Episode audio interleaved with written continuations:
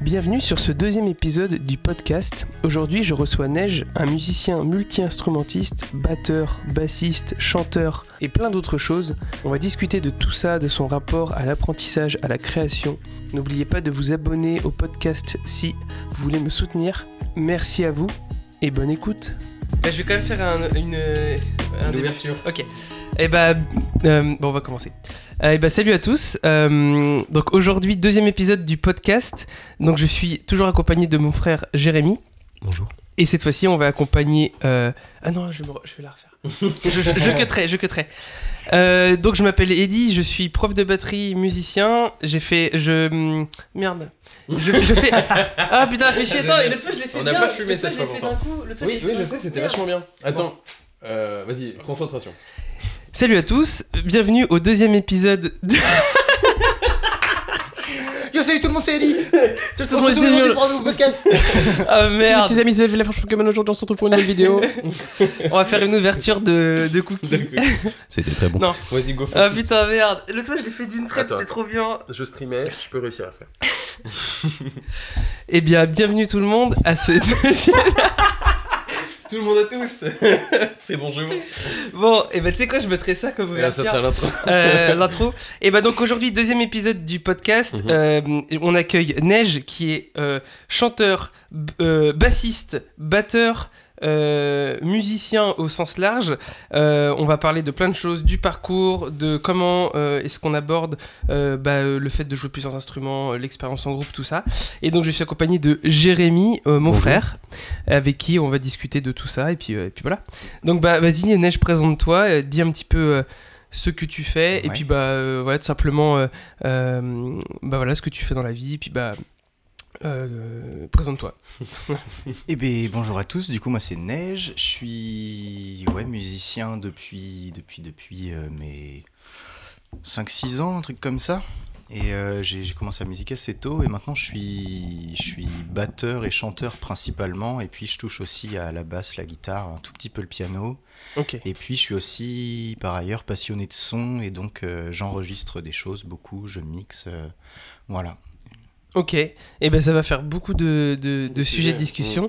Et ben hum, on va écouter tout de suite ce que Neige fait.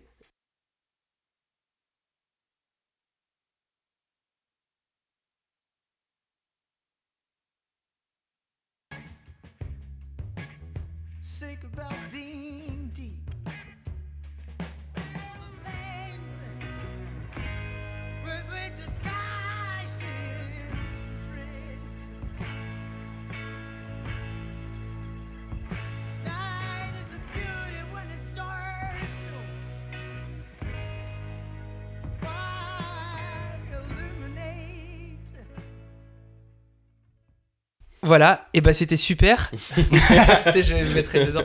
Euh, parce que en fait au début je mets toujours, tu sais, le Ouais, truc genre, ah, tiens, euh, qu'est-ce qu'il fait l'invité Ok. euh, Ouais, euh, ou même dans quel groupe tu joues, on a Dans pas. quel groupe tu Normalement, joues on est censé Ouais. présenter Ah groupes ouais, aussi. pas présenté. Mais c'est pas grave, on. Ouais, mais c'est pas grave. On fera du. On peut en Euh, parler. on- parcours, c'est-à-dire comment t'en es arrivé à faire de la musique? Alors, même s'il y a énormément, à mon avis, de choses à dire, l'idée, ça va être euh, vraiment de- de- d'essayer de, trouver les points clés et de se Mhm. dire, voilà, euh, après, s'il y a des anecdotes intéressantes, n'hésite pas à, div- Ouais, ouais, à- ok. à- à- passer un petit peu de temps dessus.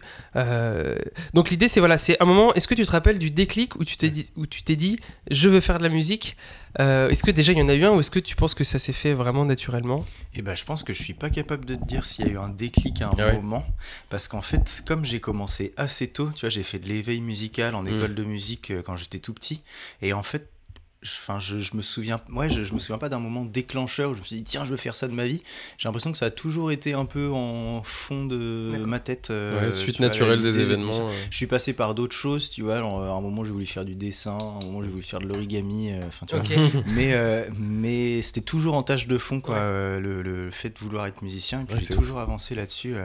Après, il y a peut-être eu des, des moments plus forts qui m'ont confirmé, tu vois, le ah ouais, vraiment, c'est ça que j'ai envie de faire, genre sorti d'un concert, euh, Mm. tu vois, qui m'a marqué ou des trucs comme ça, euh, où, ah ouais, c'est ça, c'est ce que j'ai envie de faire. Mais, euh, mais pas, de, pas un déclic, vraiment, euh, j'ai l'impression. Ok. Et euh, ouais, t'as pas de déclic forcément, mais tu, ouais, as toujours fait un petit peu de musique en éveil musical, c'est ça? Enfin, t'as Euh, commencé par ouais, j'ai l'éveil commencé par musical. l'éveil musical. En Donc fait, t'as moi, touché un j'étais peu à J'étais à Carquefou, juste à côté de Nantes. Oui. Ah, bah donc t'étais au. euh, je connais la salle de Carquefou, il y a ça. Enfin bref, on mettra pas ça dans le podcast, mais je vois. Ok. Et euh, du coup, j'ai commencé en éveil musical, donc je faisais pas de batterie encore, c'était c'était juste de l'éveil, quoi. Ok. Et l'année d'après, j'ai commencé du coup de l'éveil percussion. Ok. Coucou toi, il y a le chat qui nous tourne autour. De l'éveil en Et- percussion. ouais, de l'éveil en percussion. Du coup, j'ai fait ça pendant un an et puis euh, ça m'a fait toucher à la derbuka. En, le- je, Ouais. je crois que c'est le tout premier truc auquel j'ai touché, c'est la Ah, derbuka. génial. Je me rendais compte de ça l'autre jour. Et euh, un peu la batterie, du coup, à ce moment-là, un peu le marimba aussi. J'ai dû toucher les timbales 3 secondes, mais je m'en souviens pas trop. Ouais, donc Et puis, euh, et puis expérimenter avec plein de petites percus et tout, euh, voir comment ça fonctionnait quoi. Et c'est seulement ensuite que je suis rentré du coup en cours individuel avec euh, mon prof de l'époque qui s'appelait Vincent Richard euh, dans l'école où j'étais À Carquefou. à Carquefou, ouais. Et, euh, et euh, là j'ai fait du coup batterie et puis marimba parce qu'il fallait un instrument mélodique. Et, mais c'est devenu de plus en plus de la batterie et la batterie c'est mon instrument principal de base euh, voilà, dans, mon, dans mon parcours de musicien. Je suis avant tout batteur. Donc en fait, tu as commencé par la percu classique, entre guillemets. C'est-à-dire, euh, parce que finalement, le marimba et la batterie, c'est ce qu'on fait en percu classique en général. Ouais. Enfin, du coup, c'était une, une école de. On appelle ça, je crois, un conservatoire communal. Euh, Donc, euh, non, c'est une école municipale de Une musique. école ouais. municipale, ok. Ok, donc oui, donc je pense que la différence, c'est que toi, t'avais pas des cycles. T'avais pas cycle 1, cycle 2, cycle Euh, si, 3. ouais, Si. je les avais. Ok, ouais, ouais. donc ça, oui, bah, c'est le même principe euh, qu'un conservatoire. Ok, et donc t'as fait tous tes cycles euh, comme ça ou? Euh, eh ben, je sais pas, parce que j'ai jamais trop fait gaffe aussi que j'étais en train de faire. Je me souviens d'avoir passé mon examen de fin de deuxième cycle, il me semble. Ouais. Je crois que c'était ça.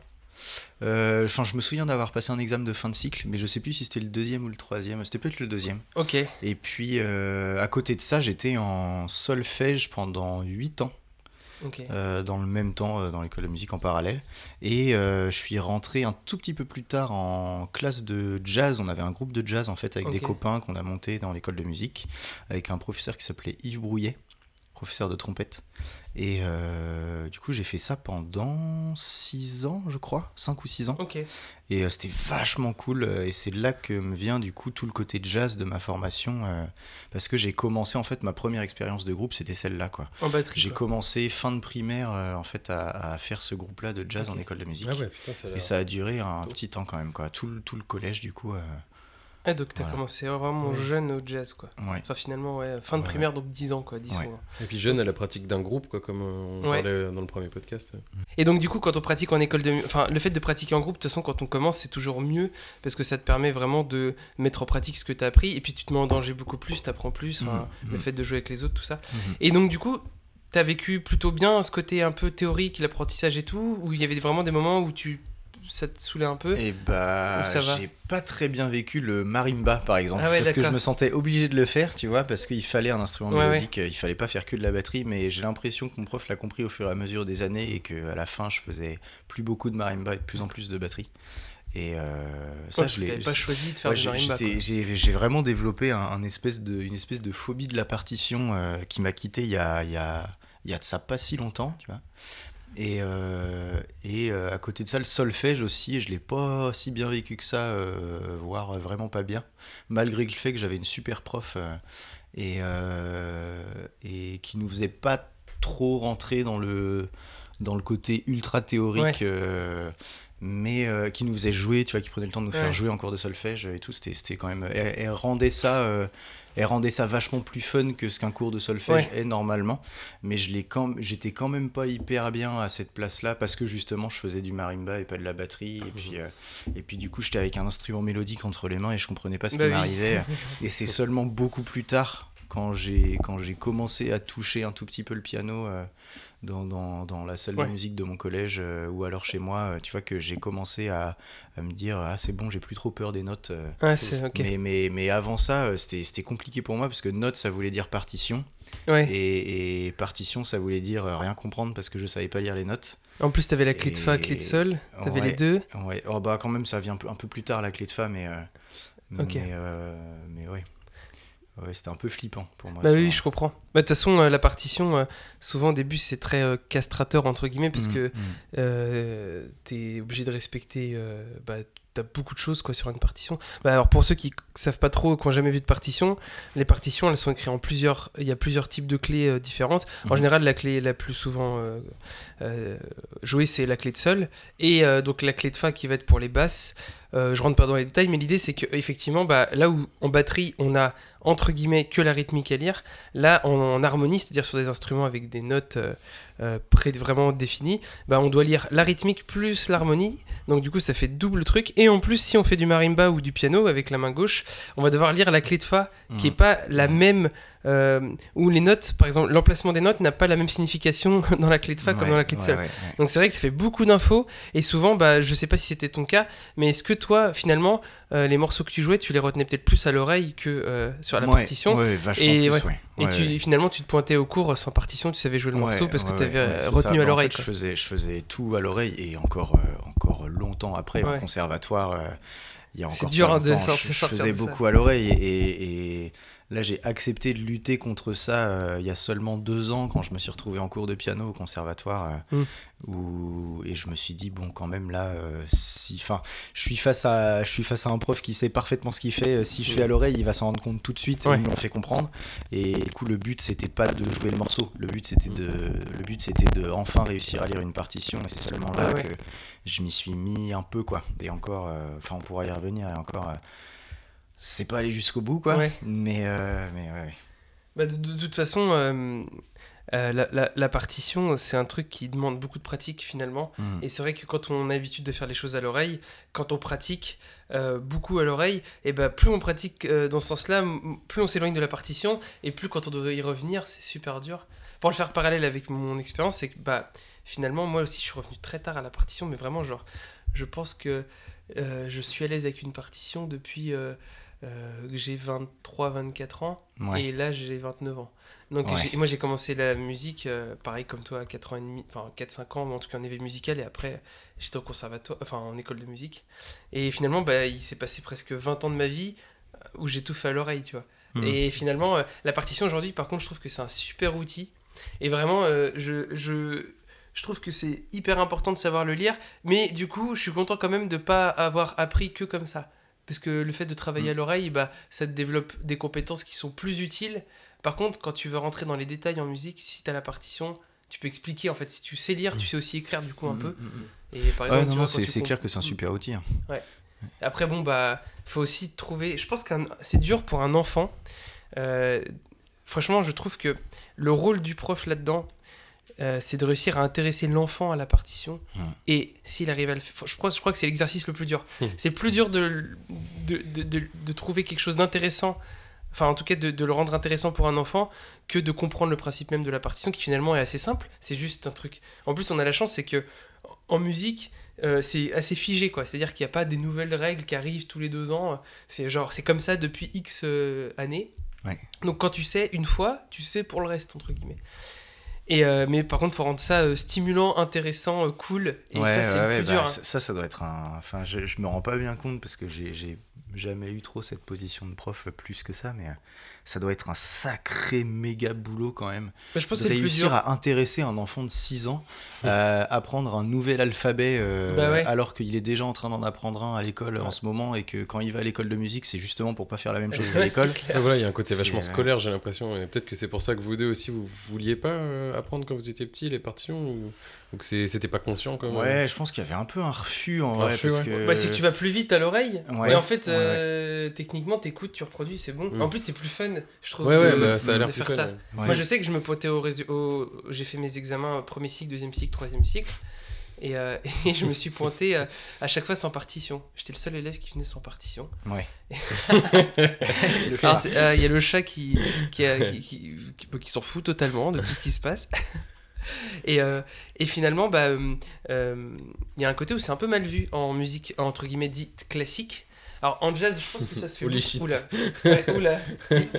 Livraison de cookies. ouais, c'est chaud. Pour ceux qui auront la vidéo, Euh, hop, ils verront ce que c'est. Oh, oulala. Et donc du coup, c'est vrai que je pense qu'en jazz, t'as moins cette politique euh, du, du comment on appelle ça, de, de la partition. Bah parce que c'est des musiques Parce que c'est improvisées. des musiques improvisées. Ouais. Par contre, en classique, du coup, parce que finalement, on commence tous en classique Mhm. la plupart du temps. Sauf aujourd'hui, maintenant, je pense que tu as, de la musique actuelle, mais je pense pas que tu as de la musique actuelle euh, pour débutants en premier Ouais. cycle. Ouais, et puis j'ai l'impression que maintenant c'est beaucoup plus euh, rentré dans la tête de tout le monde euh, que on n'est pas obligé de passer par. Enfin, j'ai l'impression que les profs ont beaucoup plus une vision euh, un peu plus fun du truc, genre bon bah on s'adapte à l'élève et puis on, Ouais. on voit ce dont il a besoin plutôt que de, ouais. plutôt que de chercher à le rentrer dans un, dans un parcours qui est pas forcément le sien et justement par la partition. Et j'ai l'impression qu'il y a de plus en plus de profs qui ont cette vision la plus cool des choses maintenant. euh. Mais je pense aussi que les conservatoires et les écoles de musique, il y a une. Tu sais, c'est un cercle vicieux dans le sens où, euh, pour devenir prof au conservatoire, il faut faire un, un long processus. Mhm. Déjà, il faut faire tes trois cycles, ensuite, il faut faire euh, ton DEM, euh, il faut aller au pont supérieur. Enfin bref, il y a beaucoup de choses. Donc finalement, ceux qui restent à la fin, c'est ceux pour qui le système convient bien et pour, et pour ceux qui se sentent bien dans ce système. Ouais, ouais, Et du ouais. coup, quand ils re- après eux, ces gens-là, ils deviennent profs et finalement, bah, ils perpétuent le truc. Et c'est assez rare, et on l'a déjà vu, mais euh, au conservatoire, des fois, tu as des profs qui sortent euh, plutôt de la scène que des études. Mhm. Et euh, c'est des profs où tu vois tout de suite la différence euh, Ouais, bah euh, dans, dans la façon d'aborder le- le- le- bah, l'instrument, parce que eux, ils l'abordent de manière live et les autres l'abordent de manière vraiment théorique. Et, et finalement, bah, la théorie, c'est hyper intéressant. Finalement, c'est eux qui ont raison dans le fond, mais dans la forme, il y a énormément de travail à faire.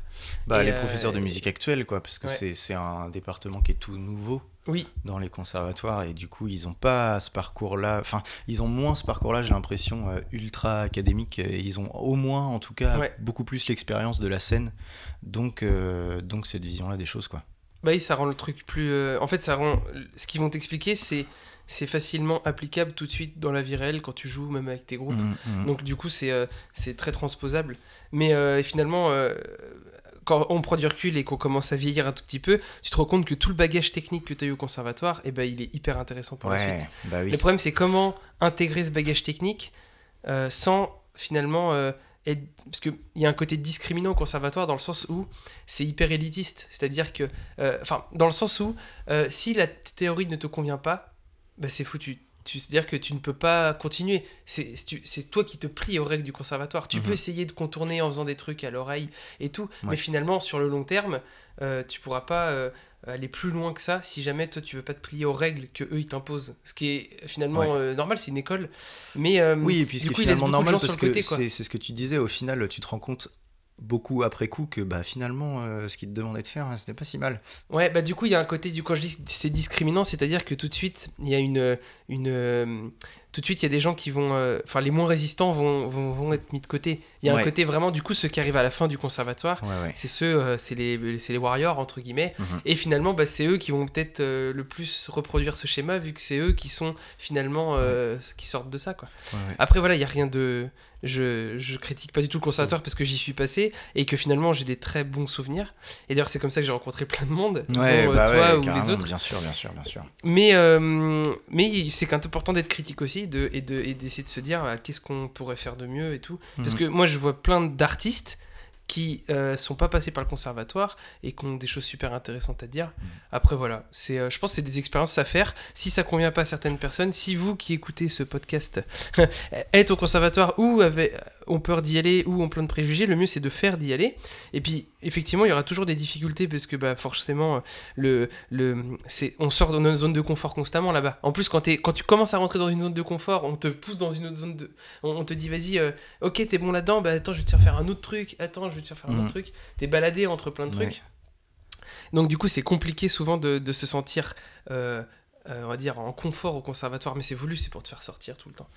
Et moi, je, je pense que c'est bien après de continuer et d'essayer de se battre un petit peu. Par contre, si on voit que ça nous dégoûte et qu'on a plus envie de faire de musique, je pense que le mieux c'est d'arrêter et d'aller Ouais. faire ses propres trucs Ouais. euh, et de jouer avec les autres. Bah, chacun son parcours quoi il y a euh, tu, tu, tu prends ce qu'il y a à y prendre de toute façon la, la position même de prof c'est de te dire c'est d'être là pour te demander de faire un truc, tu vas avoir des comptes à lui rendre, donc forcément tu vas pas être complètement libre de ce que tu fais et, euh, il, faut, avoir le recul pour euh, se dire bon bah je le fais quand même et puis euh, ça va me servir. Mais c'est vrai que c'est compliqué de faire le tri entre, euh, euh, ce qui est vraiment ce qui va dans le sens de ton parcours et ce qui y va pas du tout.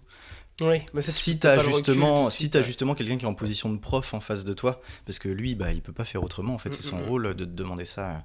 Et, et ouais, chacun son parcours. Il y en a qui, il y en a du coup qui vont être des super bons musiciens sans du tout passer par un parcours Oui, bah oui. académique, parce que euh, leur parcours ce sera pas avec des profs, ce sera beaucoup plus avec des amis avec qui ils vont échanger, des gens qu'ils vont croiser, rencontrer.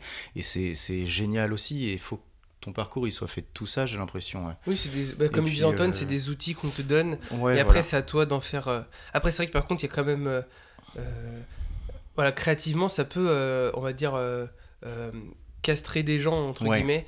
Et où, ça va même les formater dans, des, dans certaines. Ouais, c'est hyper dur pour ça parce que tu te rends compte qu'il y a des musiciens qui se font, qui se font déformer par. qui n'arrivent pas à faire le tri justement. Ouais. Dans, dans cette position de prof de bah tu dois faire comme ça. Et, euh, et du coup, ils ressortent en, en étant. Alors, ça peut être bien aussi, hein, Ouais, tu vois, mais. Euh, c'est une autre façon de voir les c'est une choses. façon. C'est. c'est- Parce que c'est vrai que moi, c'est ce qu'on disait avec, avec Roton dans le podcast d'avant, c'est que finalement, on arrive à reconnaître euh, des, des musiques. Par exemple, quand on voit des musiciens jouer, on peut dire Ah, ce mec-là, c'est un mec du conservatoire. Mmh, Parce qu'il y, y y a un label, un peu, tu sais, une façon de jouer, une façon même. euh, un- c'est un truc un peu impalpable où on arrive à se dire Tiens, lui, euh, il vient du conservatoire, je l'entends. Et je sais pas si c'est une bonne ou mauvaise chose. Il y a un côté où forcément c'est bien parce que tu vois que techniquement c'est nickel, tu vois. Mais, euh, mais finalement, euh, bah, ça reste. C'est compliqué euh, souvent. Souvent, un musicien qui arrive à sortir de ça et à garder le bagage technique du conservatoire, ça devient super intéressant parce que voilà, il a réussi à. En fait, le maître mot, c'est réussir à développer son identité Ouais. et en, en- en- en remettant en question les codes qu'on nous a inculqués, Mhm. tout en ayant conscience euh, euh, bah, qu'il y a des choses qui sont euh, importantes de savoir. Par exemple, voilà, la, bah, thé- la théorie au moins, ou même si t'es pas bon en théorie, tu peux déjà composer, euh, faire plein de choses. quoi. Mais en tout cas, la théorie et, et puis bah, la façon de jouer, toutes les nuances qu'on va... Enfin bref, toute la technique qu'on t'apporte, ça c'est intéressant de la garder et d'essayer au maximum de, bah, de faire concorder créativité et, et technicité. Ouais, et- ouais, enfin, ouais, bref, faut réussir à faire cette c'est une balance sorte de mix compliqué quoi. C'est de la cuisine quoi. C'est qu'il y, a des- il y a- il y a des tas de gens dans ton parcours qui vont te dire des tas de trucs et il faut, il faut que tu arrives à faut que tu arrives à prendre ce qu'il y a à prendre et puis euh, garder dans un coin de ta tête euh, ça. ce que t'as pas Ouais. pris au cas où quoi. Donc du coup, quand tu fais du conservatoire, euh, toi, donc t'as ton groupe en même temps, de, de jazz. Donc c'est un groupe qui est formé par l'école, je suppose. C'est un truc que t'as- c'est quand j'étais fait en- c'était quand j'étais en école de musique que j'ai fait du Ouais, jazz. mais c'est des- que des élèves de l'école de musique ou Ouais, c'était c'est ça, ok. ouais, donc ouais. c'est un groupe entre guillemets formé à l'école Euh, ou vous l'avez fait en dehors de l'école. Euh, non, c'est un groupe formé à l'école. Ok. Ouais. Et donc du coup, alors le chat qui ne qui, s'en fout. et donc du coup, quand tu as euh, quand quand arrives quand tu fais ce- ces études là, donc là tu es à l'école en même temps, tu fais ton t'as as le cours de solfège, enfin t'as tout, tu fais tout en même temps, tu fais cours de, Ouais, j'ai solfège, euh, percussion, enfin percussion, Ouais. batterie quoi, et puis euh, le jazz. Ok. Ouais. Et donc du coup, vu que maintenant bah, on sait que tu fais du chant, de la basse et un peu des mao, euh, et le chant par exemple, enfin qu'est-ce qui arrive en deuxième après? Euh, en, en deuxième, en fait, j'ai d'abord fait du coup de la batterie. Ouais. Et euh, ah, je me suis retrouvé. Enfin, il y, avait des pianos aux endroits où j'étais, notamment à l'école de musique, justement. Chez moi, on avait un piano. Et puis, euh, dans mon collège, il y avait un piano. Et euh, du coup, je me suis retrouvé à jouer des petits trucs dessus, à, à être complètement monomaniaque sur un morceau que je voulais relever, euh, alors que je savais pas lire une partition. Mais du coup, j'avais chopé la partition quand même et je la lisais à une lenteur Ouais. incroyable, c'est-à-dire au rythme de plusieurs jours, si tu veux, pour, euh, un BPM. pour finir la moitié de la partition. Bon, en même temps, c'était des partitions beaucoup trop compliquées pour moi, Oui. tu vois, mais je finissais par les jouer, mais vraiment, je, je- je passais des mois à le faire. Je me souviens même du, du, du directeur de mon collège qui était venu me voir parce qu'il m'entendait jouer toujours le même morceau sur le Ah ouais. piano et qui m'avait fait Excusez-moi, monsieur, vous pouvez changer de disque euh Ah ouais. et C'est drôle. Mais du coup, c'était ça mon, mon, mon deuxième instrument sur lequel j'ai joué un peu. Alors, je suis pas du tout bon pianiste, mais, euh, mais, mais j'aime bien cet instrument, quoi. J'aime Ouais. bien cet outil-là. Et- Pour, euh, plutôt pour créer finalement ou non bah pour rejouer enfin là, ouais, t'étais plutôt pour euh, ouais c'était le fait de juste de jouer pour ouais, au juste, de, juste de jouer parce qu'il y avait cet instrument-là euh, là où je passais, quoi. Et, et c'était quoi le morceau tu te souviens? euh, Ouais, c'était Impossible Dream de Joe Hisaishi. C'est le gars qui fait les musiques des films de Miyazaki. ok Et en Eh fait, ben, c'est on- un on morceau. le mettra dans la description Tu pourras pas, il est introuvable. ah bon? Ouais. même en il y a pas il y a, bien un Il est- cover Il est. Alors en fait, il y a, il y a un. une performance live de Joe Hisaishi, mais avec un orchestre. Ah oui, donc c'est pas le Et du coup, c'est pas du tout la même chose. Et, D'accord. euh, et, euh, et, mais, et en fait, introuvable le morceau. Il était sur YouTube avant. C'est un morceau d'une, euh, d'une, euh, d'un livre d'études de piano qu'il avait sorti. Ok, Et euh, introuvable. ok. Introuvable. Ah, c'est marrant Alors ça. que je le trouve magnifique. euh, et il y a que la version de Joe Hisaishi que j'aimais bien parce qu'il est joué par d'autres personnes. Mais Ah, ça doit. Ça, C'est ça, moins ça fait bien, un côté un peu mystique au morceau. ouais, genre, c'est ça. Le morceau c'est ça. jamais joué. Tu vois, et puis Amélie Poulain euh, aussi. euh, Oui, et, bah, c'est des classiques, hein. Et euh, un autre morceau aussi, Summer de Joe Hisaishi aussi. euh. Amélie Poulain, c'est qui qui l'a fait alors C'est euh, Yann Tiersen. Ok, oui. Ah, je confondais avec euh, un autre français là qui fait des films, musiques de films. euh, c'est pas euh, Dumas, Alexandre. Du- Non, euh, non. Alexandre Dumas, c'est les Trois Mousquetaires. non c'est pas ça, c'est un autre. Euh, attends, je vais demander. Elisa? C'est qui le mec qui a fait. Il y a un mec qui fait des musiques là pour Harry Potter, un français? Ah, Desplat Alexandre, Desplat. Ah, ça me dit quelque Ah bah chose lui il le fait nom. des trucs, bah, c'est mais- assez cool. Bah, pour le coup il a fait des... il a fait du Harry Potter hein. Il a bossé sur les derniers Harry Potter et c'est un français, il a fait d'autres trucs de ouf, euh, Ok, d'accord. incroyable. Oh d'ailleurs, euh, petit aparté mais euh, quand même, c'est quoi le vinyle là que je t'avais offert du... du du mec qui est mort? Johan Johnson? Johan Johnson, Ah, le- la BO du film ouais, un Islandais je crois. Incroyable. Euh, Ouais, je, je me souviens avoir vu le film, mais je me souviens pas de la BO. Et bah la BO est incroyable. Euh, attends. Il a fait d'autres trucs. Hein. C'est Ouais. lui qui a fait euh, Denis Villeneuve aussi? Il a fait Premier Contact euh, avec Denis Villeneuve. Enfin, il a fait Premier Contact de Denis Villeneuve. Euh, il a bossé du coup sur euh, des musiques à base de chants. En fait, il- comment? Sicario aussi. En gros, il a, il a bossé euh, sur des musiques de films. Et, et donc, sur cette musique de film-là, donc euh, euh, Premier Contact, c'est un film qui parle. Bah, là, c'est, l'histoire, c'est des extraterrestres qui viennent sur Terre et on essaie de décoder leur langage. Mais c'est de Mhm. l'ASF un peu. Euh, dramatique, tu vois. Et euh, du coup, lui, il a fait des musiques avec tous les langages euh, un peu bah, que tu peux trouver sur la planète, mais plutôt les langages, tu sais, de tribus. Avec des. T'entends des. Des, des, des, chants comme ça, avec, avec plein de syllabes répétées, des trucs un peu tribal. Et il en a fait une musique, et c'est magnifique. Ok, énorme. Il est, il est mort très très jeune, mais enfin assez jeune. Et je profite juste de ça pour. je dois avoir le vinyle là et il est incroyable. Je reprends un cookie parce qu'ils sont Bah, trop. Ouais, bons. prends-en veux mille, le hein. euh, Elisa Oh là là, en plus ils ont refroidi. Ouais, là, ils sont parfaits. Là, tu Oh l'as là juste pour Tu manger. l'as rangé? Football. Ah, il est là. Ah, bah, Oui, voilà. Et ben, encore je, plus croustillant qu'avant. je le montre à la caméra. Euh, Ah, super belle pochette. Hop. Très très dur à trouver, j'ai dû l'acheter en Italie. Trois fois le prix. Hmm. Mais euh, super, super vinyle. Euh, super musique. Magnifique. Et ben moi, tu vois, j'ai pris ma branlée euh, là-dessus. Euh, vraiment, vraiment. euh, je sais plus pourquoi on parlait de musique de film. Mais oui, parce que ça te donner envie de faire du piano. Et ben moi, Ouais. c'est marrant parce que ça me donne aussi envie de faire du piano. J'ai fait un peu de piano aussi parce que je faisais du marimba au début. Donc tu sais, il y a le côté main gauche, main droite. Ouais. Je sais jouer un peu de piano. Et euh, j'ai commencé par jouer des trucs de ça, ou des musiques d'animé, ou des musiques, mais en tout cas toujours des musiques en rapport avec la vidéo, tu vois. Et, euh, et c'est vrai que le piano, ça s'y prête euh, carrément. Dès que tu veux. euh, Il y a un côté super puissant dans le piano où Mhm. tu peux faire Mhm. tout d'un coup. Quoi. Il y en a dans beaucoup d'œuvres euh, cinématographiques ou des animés ou. enfin, Mhm. Je sais pas, il y en a partout en fait. Ouais. Bah oui. Forcément, t'entends une mélodie, tu te dis, oh putain, qu'est-ce que j'aime Bah, Ouais. c'est le piano souvent. Ouais. C'est vrai que les Japonais sont très très forts en piano. Ouais, hein. bah, dans les Enfin, en tout ouais. cas, moi je trouve qu'il y a une patte de composition japonaise. Ouais. Et, et je trouve, je sais pas comment la, situer, mais j'arrive à entendre que c'est c'est japonais. c'est entre l'épique et en fait c'est du épique Mélancolique, mais ils temps. Utilisent des mélancolique ils utilisent des outils harmoniques euh, dans Ouais. cette intention là là Ouais. Qu'il y a que eux qui utilisent dans cette intention Mais là. c'est marrant parce que c'est pas, euh, c'est pas, il y a un côté, euh, tu vois, dès que tu entends de la musique euh, orientale, tu sais à peu près quel mode ils utilisent, tu Mhm. comprends, enfin tu vois à peu près, moi je, la musique asiatique, tu vois aussi un peu, mais enfin en tout cas chinoise, tout ça, euh, tradi. Et quand tu regardes le- la musique, les compositions un peu au piano au Japon là de ce qu'on discute, mais j'ai du mal à définir exactement. euh, J'arrive à entendre que c'est japonais, mais je Mhm. peux, mais j'arrive pas euh, théoriquement à comprendre euh, exactement. J'ai pas creusé non plus le truc, mais euh, mais finalement les les les, les, les- bah, harmoniquement, j'ai l'impression qu'ils réutilisent des fois des choses où, où dans les émotions c'est un peu souvent la même chose. Enfin, il y a un côté Mhm, effectivement mhm. dramatique, mélancolique, euh, qui est super puissant quoi. Je trouve. Mm. Ils sont très très forts là-dedans. Euh, et euh, moi j'adore. Bah, notamment, tu vois, j'ai beaucoup écouté de musique d'animé ou de trucs Mm. comme ça. Ouais. Et des fois, dans les animés, t'as des trucs. Bah, je reprends le truc de. C'est un classique, mais quand tu regardes, t'écoutes certaines musiques de Naruto, Mhm. moi j'ai beaucoup regardé Naruto, et bah, euh, ils ont mélangé volontairement euh, les instruments traditionnels japonais avec des instruments comme piano, guitare, batterie. Mhm.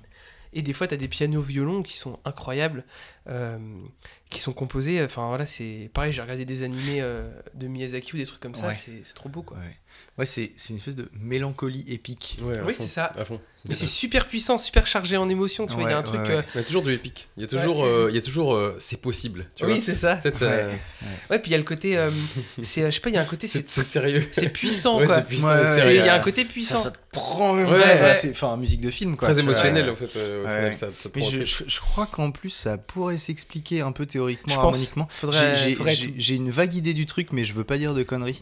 Moi, je suis pas assez calé. Pour ça. moi, alors moi pas du tout, euh, clairement pas. Mais tiens, bah tiens, faudrait, faudrait. Ça peut être le sujet d'une vidéo. Faudrait que je travaille ça. Ouais. euh, c'est Pourquoi les musiques japonaises sont euh, incroyables. Ouais. C'est- c'est- ouais. ça, c'est c'est- enfin, Ah, c'est- c'est une très- c'est incroyablement passionnant euh, les- de, Il y a trop de trucs à des dire. comme ça. Je je m'y connais pas assez et puis euh, j'ai pas fait en sorte de- d'être euh, calé là-dedans, mais euh, ça fait du coup deux ans là dans la formation que j'ai fait Oui. là au conservatoire euh, où euh, j'ai eu des cours d'harmonie clavier.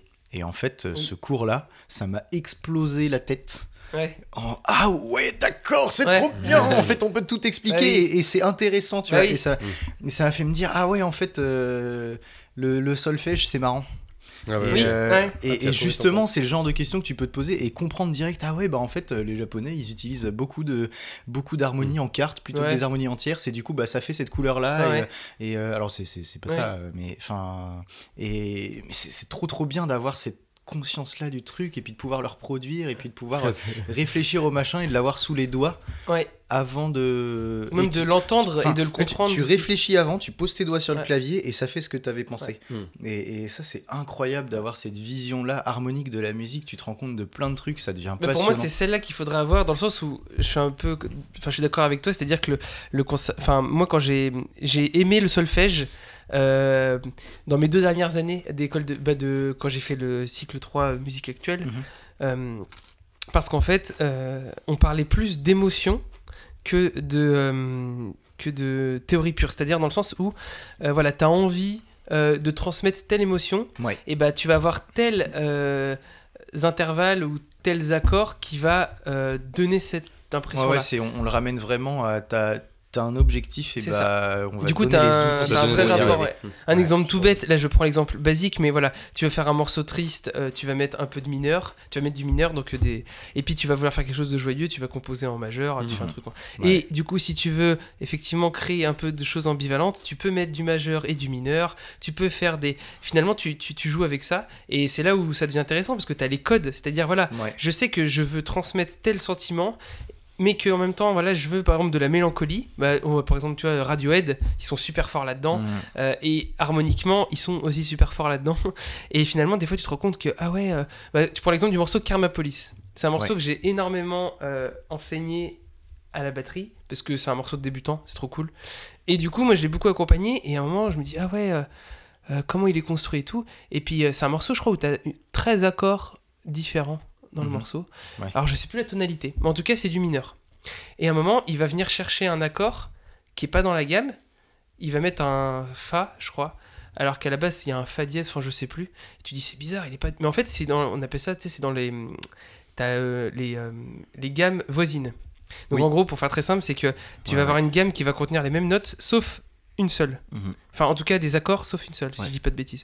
Et lui, il va venir chercher juste l'accord qui est dans la gamme voisine d'à côté, donc ce fameux Fa, Ouais. pour donner ce côté un peu, euh, un peu euh, bizarre, mais on reste dans l'harmonie. Il y a un côté, hop, on sort un peu de ça, et tu fais putain, c'est trop bien fait. Et à la fin, et ben cette gamme voisine-là, il va partir sur cette gamme relative, donc du coup euh, en majeur, Euh, et un truc comme ça. ouais, Enfin bref, il passe du mineur au majeur à la ouais. toute fin du morceau et euh, t'as une sorte d'accomplissement à la fin du morceau qui est trop beau Mhm. et tu fais putain le mec il va choper des accords à droite à gauche hop après il passe en majeur et en fait le morceau il passe crème tu l'entends pas Mais, ouais, mais t'entends toutes les petites subtilités tu fais Ouais. oh c'est de la cuisine euh, haut de gamme quoi et, et, et, et là tu te Bah, rends compte que tu fais euh, Ils sont hyper forts pour ça. et, c'est un morceau qui est tout public c'est-à-dire que tout le monde le connaît tout le monde l'a apprécié un minimum Mhm, tout le monde l'a déjà entendu c'est un méga gros hit mais à l'intérieur c'est de la cuisine haut de gamme et je me dis réussir à faire euh, à- faire plaisir aux, aux- aux- aux- techniciens, on va dire, de la musique et aux, gens qui n'ont rien à faire, et réussir à les mettre d'accord tous les deux, et ben ça, c'est euh, Ouais. ouf. Ouais, et c'est ça qui m'a fait aimer l'harmonie, en fait. c'est je me suis génial. dit, Putain, en fait, tu peux faire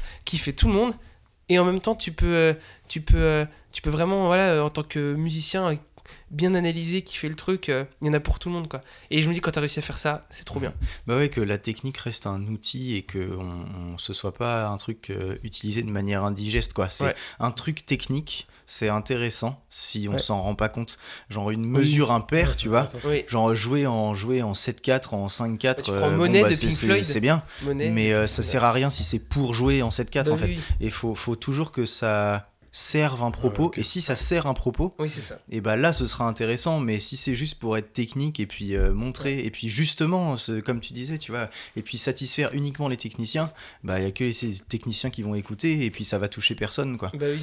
et, et ouais toujours avoir cette vision là bah justement ces outils là de, de harmonique et tout c'est hyper intéressant quand tu composes et que ça te sert euh, ça te sert au moment où tiens t'es bloqué et du coup euh, t'arrives pas à t'en sortir et là tu te dis ah mince bah ce que je vais exprimer c'est ça et Ouais. euh, du coup mon outil ça va être celui-là et hop tu vas te débloquer tu vas pouvoir continuer mais tu, tu pars pas de ces outils là pour composer c'est des outils de résolution de problèmes plutôt. Oui, oui. Ah, bah après, ouais, je vois Enfin, ce que tu veux tu- dire. tu peux aussi, faire tu les peux deux. aussi. Par exemple, tu peux te dire, voilà, je, je- euh, je veux traduire tel sentiment en musique.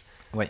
J'ai des outils, et du coup, ça te donne une contrainte. Et je sais que moi, composer dans une contrainte, je trouve ça intéressant parce que ça te. Déjà, parce qu'en musique, tu as tellement de possibilités que du coup, tu finis par. euh, voilà, je donne un exemple tout bête, mais c'est comme si tu ouvres ton frigo, il est rempli de tout, et tu dois Mhm. faire à manger. Mhm. Et ben, va falloir se décider et tout. ah, je vais peut-être rajouter ça, ça, ça. À un moment, tu mets trop de trucs. Tandis que si tu as quatre ingrédients et que finalement, bah, tu te dis, ok, avec ces quatre ingrédients, il faut que je fasse un truc trop bien, et ben, je trouve que tu arrives plus à l'essentiel que si tu as trop d'outils. Hmm. Et après, Ouais. c'est une question de. Moi, je sais qu'il y a des gens qui composent pas comme ça, mais moi, la contrainte, je trouve que c'est l'outil euh, parfait pour composer. Euh, Ouais. En tout cas, c'est la, la base. Moi, quand je me dis j'ai un accordage de guitare, par exemple, ou, euh, ou par exemple, je veux juste euh, une guitare, une basse, une batterie, comment je fais sonner les trois? Parce que tu composes pas pareil que si tu as un clavier, une guitare, une basse. Mhm. Bref, les rôles sont pas les mêmes. Et là, quand tu as une contrainte, et ben tout de suite, tu élimines beaucoup de choses. Donc tu vas à l'essentiel, et Ouais. après, c'est une façon de faire. hein. Ouais, et en même Ça temps, un truc, un truc qui peut être rassurant, c'est que même si tu as un milliard d'ingrédients possibles, c'est que ta contrainte, en fait, elle va venir d'elle-même parce que tu dois tenir un discours musical cohérent. Ouais. Que si tu commences à prendre des outils complexes pour euh, commencer un morceau, et bah tu vas devoir continuer à écrire ce morceau sur des outils complexes. Genre si tu, si tu fais euh, plein d'accords euh, en... Enfin je veux dire, si tu commences ton morceau avec des accords mineurs, des accords majeurs de base, euh, une harmonie euh, que tout le monde connaît, euh, qui est ok, qui, qui pas les oreilles, tout le monde s'y retrouve, voilà.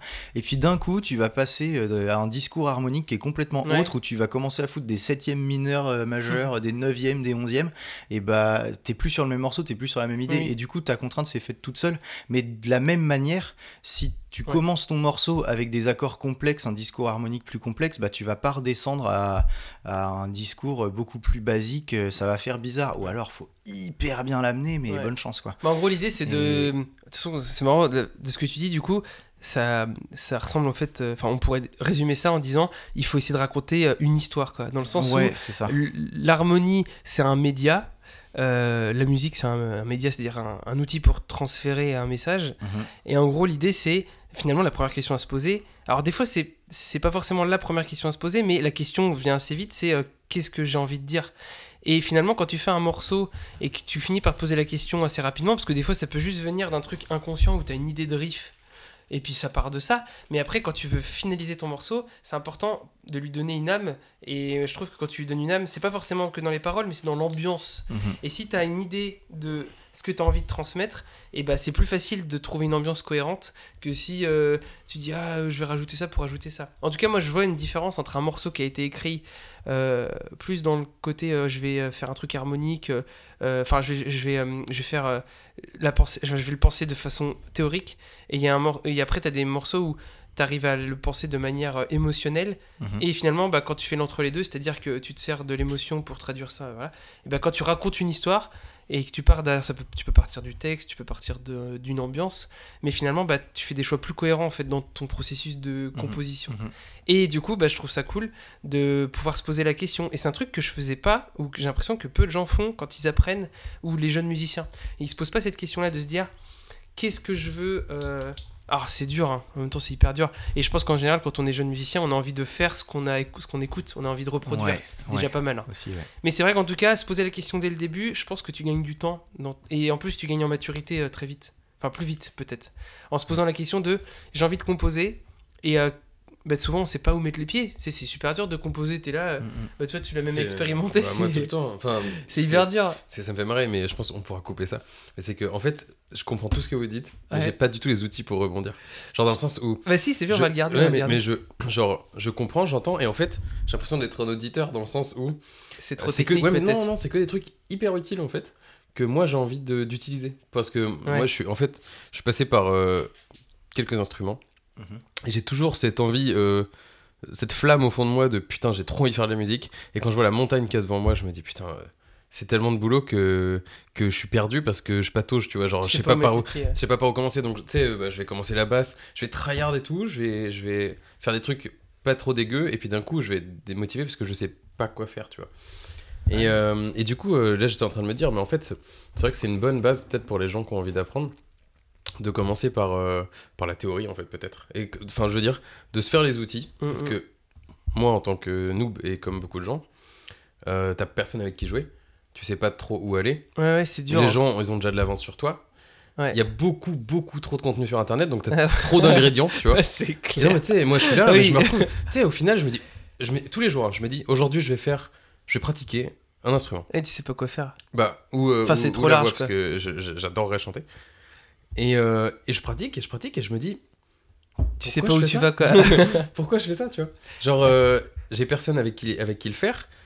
Euh, est-ce que je devrais commencer à écrire? Est-ce que je devrais commencer à apprendre de la théorie? Ou est-ce que je devrais juste me faire plaisir Mais c'est comme le sport. En fait, c'est comme le sport. Où est-ce que tu commences quand tu commences à faire de la musique tu Non, vois mais c'est comme quelqu'un qui veut se mettre au sport Oui, ou qui veut commencer à perdre du poids. Il dit, mais je fais quoi? Mais du coup, est-ce que, est que avoir les outils, ça serait sans doute euh, une meilleure chose que juste jouer pour le plaisir au final au début, j'ai l'impression. De, ce- de ce que je vous entends dire. De toute façon, c'est un fil rouge à garder absolument, absolument, de, de, de toujours euh, être connecté au plaisir que tu as à jouer. Ouais. Genre, si tu te fais une session de technique, bah, faut qu'à un moment dans ta session, tu te fasses aussi un peu plaisir Il faut à, que ça à faire ce que chose, tu Ouais, veux. donc c'est comme, avec le sport au final. ouais. c'est, euh, C'est-à-dire. faut, euh, faut pas oublier que, que c'est des outils et pas une fin en soi en fait parce que la, la musique j'ai l'impression qu'elle est belle euh, c'est plus une question de enfin c'est beaucoup plus une question de cohérence Mhm. entre euh, ce que tu fais et les outils que tu as plutôt que euh, le nombre d'outils que tu as Ouais, ouais. et arriver à les utiliser Ouais. parce qu'en fait si tu as peu d'outils et que tu commences la musique et Mm. que la musique que tu fais elle est en parfaite cohérence avec le niveau que tu as les Mm. outils que tu as intéressant, et ça. bah ça va être super beau, tu vois. Ouais. T'as plein de, un, un- d'exemples comme ça de musiciens qui sont reconnus comme bah pas virtuoses en fait, Ouais, ouais. mais dont la musique est magnifique parce que ils utilisent euh, parfaitement, enfin ils sont, ouais c'est ça, ils sont en parfaite symbiose avec les moyens qu'ils ont. Genre quand On en parlait euh, l'autre fois, on- j'ai l'exemple de, euh, du batteur de, des Beatles, euh, comment il s'appelle Euh, La honte. Ringo Starr. Ringo Starr, et bah, et bah je pourrais expliquer parce que c'est le, c'est un cas, tu sais, tout, toujours, tout le monde en parle toujours, un cas d'école quoi. Dire que bah, techniquement, c'est clairement pas le meilleur batteur du monde. Par contre, il a fait des lignes de batterie qui sont euh, légendaires quoi, dans le sens où Mhm. bah, tout le monde le respecte. Enfin, tu- moi, c'est ouf, mais tu vois, je suis un gros fan de Chad Smith des Red Hot, et bah Chad Smith, c'est un méga fan euh, aussi de, Mhm. de- en fait, même Dave Grohl aussi. Enfin, en fait, tous les gros batteurs. En fait, c'est simple.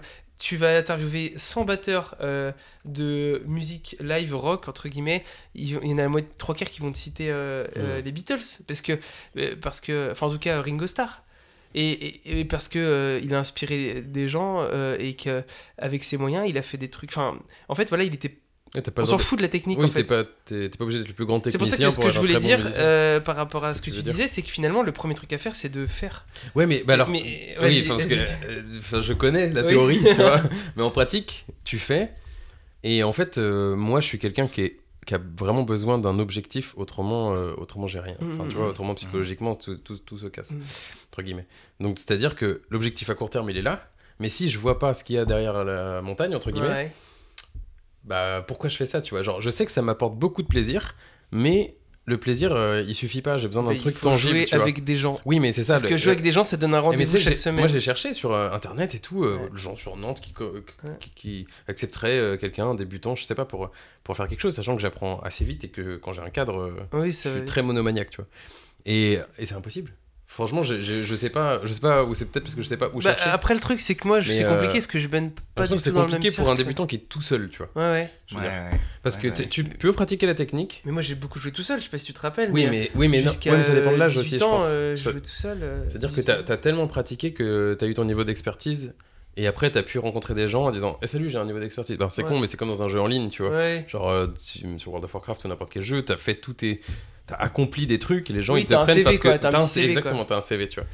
Oui, c'est vrai, mais. euh, et- Voilà. ouais. Et puis après, le conservatoire, il t'a rempli encore plus ta liste de connaissances et puis machin, machin. Plus tu fais, plus, plus t'en as. Quoi. Bah après, je pense que c'est euh, c'est hyper compliqué. Mais c'est vrai que c'est des questions que moi je me pose euh, tout- presque tous les jours, tu vois. euh, en fait, t'as le challenge technique qui est là, c'est quantifiable, c'est-à-dire que tu Ouais. veux apprendre un truc technique, t'as un point A, un point B, c'est facile. Mm. Après, t'as le côté euh, création qui est là euh, beaucoup plus chaotique, mais euh, c'est comme ça, même pour moi, c'est chaotique. Mm. Euh, jamais je vais me dire tiens je vais faire un morceau aujourd'hui. Hop. Et hop ah, tiens bah, je fais la batterie je fais la basse je fais la guitare. Tu sais c'est un questionnement perpétuel. Moi je sais que quand je compose un morceau euh, je, je peux me le repasser 50 fois par jour Mm. jusqu'à et, et- et je peux et je vais et mon cerveau va être concentré là-dessus euh, pendant 24 heures Mm. euh, même pendant enfin toute la semaine. Et je vais faire que de penser à ça que de penser à ça. Et il y a des idées qui vont venir et tout. C'est vraiment dans le côté obsessionnel. Mais Mm. Mais ça, c'est mon truc à moi. Après, là, pour apprendre, pour... en gros, ce que tu de. Là, ce que tu demandes, c'est intéressant parce que les débutants vont avoir les mêmes questionnements. C'est. euh, En gros, ouais, j'ai envie d'évoluer, j'ai envie de faire de la musique, mais je sais pas comment faire. Bah, En tout cas, c'est Enfin, compliqué de que, est-ce garder que- un Est-ce cadre. que faire, tout simplement faire, ça suffit? C'est-à-dire que. Bah je- ouais, je- des je fois, je suis pense. pas sûr. Euh, Ah, je- Quand je fais le parallèle des fois avec d'autres domaines, euh, C'est qu'aujourd'hui, t'as beaucoup. et t'as pratiqué dans, sur la bonne route. Alors, il y a un truc là que je viens de penser qui est Mm. hyper important c'est qu'aujourd'hui, tu as 10 fois plus de distractions qu'avant. Ouais, Et que moi, je sais que quand Ouais. j'étais ado, Ouais. et Oui, une bah, je, m'ennuyais énormément. Et donc, à un Ouais. moment, il y a deux solutions. Il y a soit tu t'ennuies énormément, soit euh, Oui, à la maison j'avais une guitare, euh, je prenais une guitare, j'avais de la batterie, j'allais à la batterie. Parce Mhm. qu'en fait, euh, le plus dur c'est de s'y mettre. Et finalement, bah, quand tu quand es dedans euh, et que t'as pas de distraction possible, et bah tu commences à trouver tes marques. Et moi, c'est comme Ouais, ça que j'ai fait en tout cas. Mm. C'est-à-dire qu'à un moment, Non, bah, je, je- je sais pas si tu te rappelles, mais on avait des fois bah, chez mon père, on était Ouais. en garde alternée une semaine sur deux, et mon père il avait pas internet. Ouais. Et quand t'as pas, inter- enfin, je parle ça de, dans les années 2000, milieu des années 2000. Moi, chez ma mère, on avait internet. Chez mon père, on n'avait pas internet. Et ben, je me rappelle que je, chez mon père, je faisais mille fois plus de musique. Je rentrais de l'école, j'allais faire de la musique jusqu'à Ouais, 20h. bah ouais. Et, je faisais de la musique tout le temps parce que Mm. quand je me moi la musique j'ai toujours aimé ça mais quand je me faisais chier et bah je faisais de la musique et, euh, et je pouvais passer euh, et ça te force à être créatif aussi Mm. tandis que maintenant aujourd'hui tu sais quoi je viens de faire réparer ma guitare euh, régler euh, j'ai quasiment pas joué Mm. Parce que j'ai mon ordi parce que j'ai la trop- parce que j'ai la console trop tu peux faire trop de trucs. Mais Genre, tu peux faire trop de trucs. chiant. Ouais, psychologiquement, pour quelqu'un qui a ouais. des gros déficits de l'attention. Mais moi, je c'est pour- pareil. Pour beaucoup de gens, je Ouais. parle pas pour moi, mais il y a beaucoup de gens, je pense, qui ont du mal à se concentrer. bah oui c'est une un catastrophe quoi. C'est une catastrophe. Et, et honnêtement, je pense que euh, si tu te crées pas ton cadre, euh, par contre, c'est ce que je disais, tu vois. euh, J'ai une question après. C'est-à-dire qu'à choisir, maintenant, mon cadre, il est tellement solide que il n'y a pas de choix. C'est as- la musique, Oui, mais- elle est bien devant tout le reste, même le jeu vidéo et Mais tout. c'est parce que maintenant, Donc, t'as de la discipline. Parce que j'ai construit le truc. Oui, C'est-à-dire que C'est une habitude. mes bases sont tu tellement fortes sur la Mm. musique que je que c'est que techniquement j'ai plus envie de faire de la musique que du jeu Ouais. vidéo. Mais euh, mais au début c'est pas le cas. C'est-à-dire qu'au début, euh, tu peux très vite être attiré par plein de trucs et il faut que tu crées ton cadre. Donc c'est de la discipline et la discipline pour moi elle est venue en m'obligeant à jouer avec, enfin en jouant avec des gens, ça m'obligeait à être, euh, euh, on va dire, euh, tenir. euh, en fait j'ai- à tenir un engagement. Ouais, c'est ça. et le truc c'est que moi je voulais pas passer pour un con et j'avais quand même un, un certain ego Ouais, euh, qui normal. faisait que je pouvais pas. euh, À un moment, c'est dur, t'arrives en répète, tu Ouais. t'es pas capable, et t'es Ouais, là et tu clair. fais de la merde. Ouais, Et tu bah- parlais d'objectif et l'objectif Ouais, à c'est ce ça. moment-là, ça devient celui-là, quoi. C'est d'assurer euh, parce que tu t'es engagé auprès de gens, quoi. Tu peux aussi te- avoir comme objectif de f- faire un morceau, de faire un album. Enfin, en tout cas, de projeter loin en disant j'ai envie de faire un album, et puis plus plus facilement de te dire je vais faire un morceau. Et, et le morceau, il peut être, on s'en fout. En fait, faut pas par contre que tu te dises que si c'est pas comme les Ouais, groupes que t'écoutes, et ben ça vaut ouais. pas le coup. C'est- dur d'avoir des. Non, Mais en tant que débutant, c'est dur d'avoir Oui. des standards euh, Oui. réalistes. Oui. Vraiment. Bah moi j'ai mis 10 ans avant de savoir faire jouer ce que t'écoutes. J'ai mis 10 ans avant de. Je pense que j'ai mis bien 10 ans avant de, me... de savoir faire un morceau et de comprendre Mm. quel est le processus pour que quand j'écoute le morceau à la fin, ça sonne comme les groupes que j'aime. Mm. Et, et maintenant aujourd'hui, je suis capable de dire que, alors c'est sans prétention, mais si j'écoute un Red Hot, si j'écoute un Deftone, un Gojira, et ben je suis conscient que ça n'aura pas le même son Mm. parce que on n'a pas les mêmes choix de prod, on n'a pas le même niveau, même niveau de jeu, on n'a pas. le- En fait, il y a tellement un chaînage qui est complexe Mm. et que même si tu avais le même matos, le même studio, et bah tu sonnerais pas pareil. Donc du coup, je suis détaché de ça. Par contre, je suis conscient que mon objectif, c'est-à-dire avec mon groupe d'arriver à tel son, il a été atteint et du coup, bah, je suis content euh, parce que Du coup, je suis content. du coup, je sais- non mais dans le sens où l'objectif est en fait la capacité à être content de son morceau, c'est pas de le comparer aux autres, c'est de se dire est-ce que ça sonne comme Est-ce que moi j'ai envie. Ouais. Et Ouais, du coup, après un- tu compares forcément aux autres trucs, c'est mais un bon tips. mais vaut mieux aller vers là. c'est un bon type. C'est-à-dire euh, faire un truc qui, toi, te rendrait heureux. Et puis euh, voilà. Et puis moi, tu vois, mes maquettes, elles sont. euh, avant... Moi, j'ai fait des maquettes aujourd'hui qui sont pas dégueulasses, qui pourraient convenir, on va dire, à un EP de débutant de groupe. Mais avant, je- je- moi, j'ai fait des trucs horribles, mais des trucs où, je- où- où je. Moi, je mettais tout dans la même piste. Enfin, bref, des trucs. euh, je savais pas brocher une carte son. Enfin, vraiment, j'ai fait, des, j'ai fait des morceaux alors que je ne savais rien faire euh, techniquement. C'est-à-dire que je branchais un- un- une guitare euh, euh, avec un gain à fond, ça saturait de partout. Je faisais n'importe quoi. Mais on s'en foutait parce que je créais des trucs, j'étais content. Et petit à petit, j'ai réglé plein de petits problèmes. Mm. Et puis, bah. Et puis, et, puis, et puis voilà, bah, à un moment, on arrive à un truc où ton expertise, elle augmente, elle augmente, et puis tu finis par être plus qualitatif. Mais c'est comme tout. Donc l'idée, franchement, le premier objectif que tu peux donner, c'est d'enregistrer un truc. Et si t'es pas capable de faire une batterie, et bah, tu fais une batterie hyper simple où tu te chopes un loop de batterie. Moi, je faisais, prenais des loops au début. hein. Je savais même pas faire de... de avant de jouer. euh. Et un truc encore aujourd'hui, tu vois, c'est que je fais des morceaux et je chante pas, ou en tout cas, euh, j'ai pas forcément envie de le faire. Et euh, c'est frustrant. Et bah, tu vois, je réfléchis à comment je pourrais trouver une alternative. Ou peut-être que je pourrais faire des morceaux pour des gens et je leur dis, voilà, pose ton chant dessus. Enfin bref. Tu vois, on a tous des problématiques à chaque niveau. Et en fait, bah, faut répondre à cette problématique. Même Mm. si l'idée, elle est bricolée, faut bricoler. La Ouais. musique, c'est du bricolage. Vraiment. Après, tu commences à affiner, mais. Mais faut pas se, se décourager parce que t'as pas euh, le résultat que tu veux. Ouais, en fait, ça, ça, ça n'arrivera tr- tard, très tard. Ouais, faut arrêter pour le résultat. Ouais, faut juste euh, enjoy the process. Ouais, et puis il faut, faut, que tu fasses des trucs vraiment euh, dans l'idée où euh, il faut produire des trucs. faut, faut, faut pas se prendre trop la tête, quoi.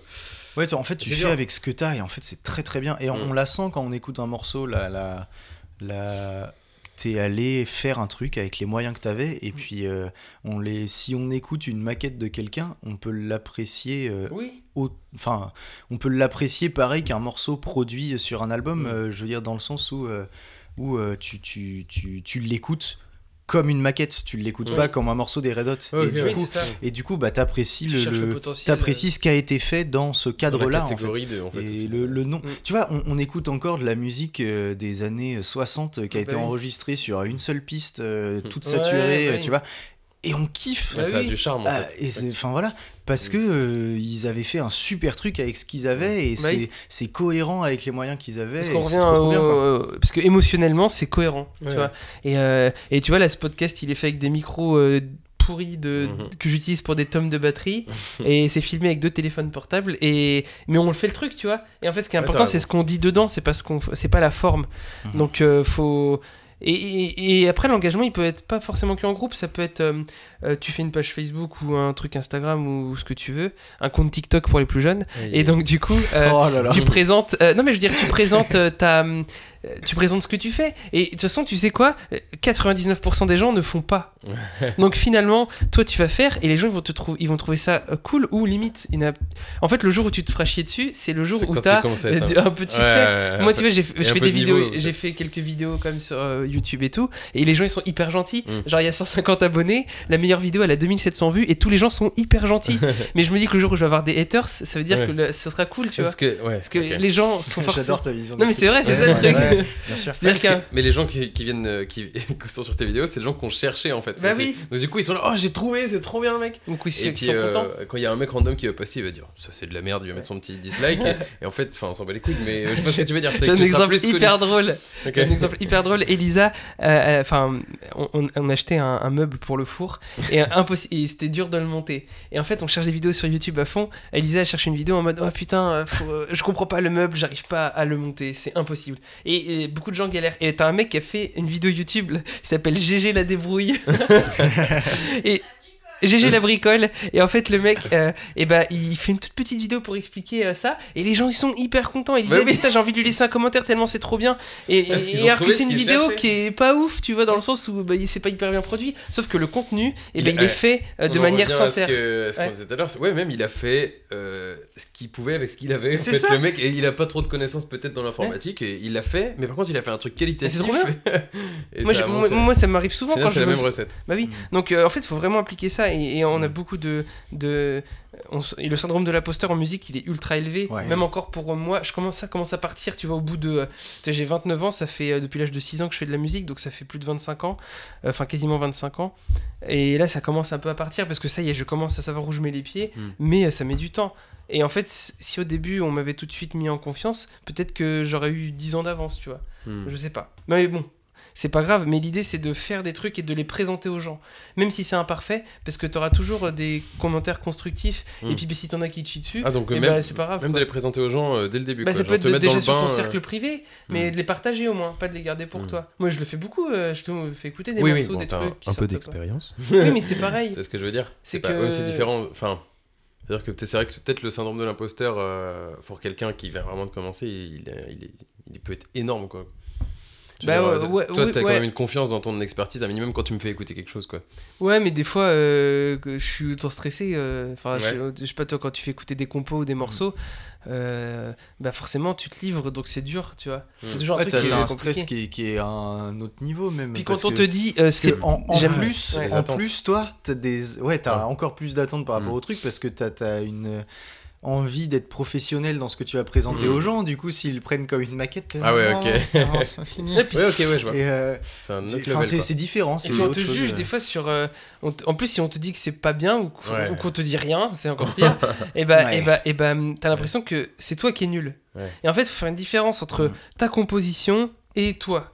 Et le problème, c'est que bah, c'est pour ça que quand tu fais des groupes de musique, quand on t'explique, que- enfin, quand ta musique, elle fonctionne, enfin, quand t'as pas de retour sur ta musique ou que Mm. ça fonctionne pas, enfin, entre guillemets, c'est hyper large de Ouais, ouais. le succès, tu vois, ça veut tout rien dire, mais T'as retour. mais en gros, quand, t'as- quand tu vois qu'il n'y a pas trop de retour, bah, tu as l'impression que ce que tu fais, c'est nul. Et donc, du coup, tu as l'impression qu'il faut que tu continues à bosser. Alors, c'est le cas, mais, euh, mais tu as l'impression qu'en bossant plus, Ouais, ta musique sera forcément mieux. Et en fait, des fois, euh, bah, tu vas venir bosser de la technique, tu vas faire une production plus léchée, Bien tu vas sûr, faire un truc plus.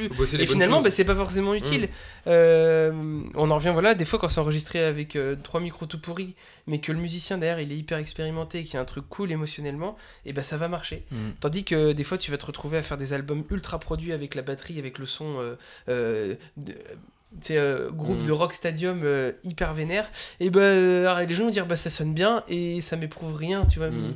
Donc faut trouver le juste milieu Mm, et effectivement, bah, moi, le challenge que je donne, et c'est ce que je dis sur mes vidéos, quand les gens euh, ils veulent faire des.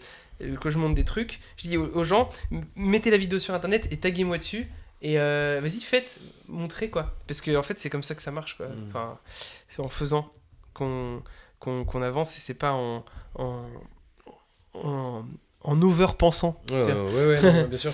Je- pen- pen- penser de faire quelque chose, c'est pas faire quelque chose. Ouais. Enfin, ça, c'est un truc. euh, Et tant que ça n'existe pas dans la vraie vie, en fait, c'est- Ouais, c'est ça. tu l'as pas fait. Ouais, c'est ça, exactement. C'est voilà. Donc euh, faut Mm. faire. C'est un, tu vois, on revient au même truc, mais et dans les détails, c'est plus complexe. Ouais, mais- c'est que c'est en pratique, des fois, c'est pas la même chose. Mais du coup, je me posais une question. Et ben la prochaine fois, tu feras un, on- un challenge pour le prochain podcast. Ce sera l'intro du prochain podcast.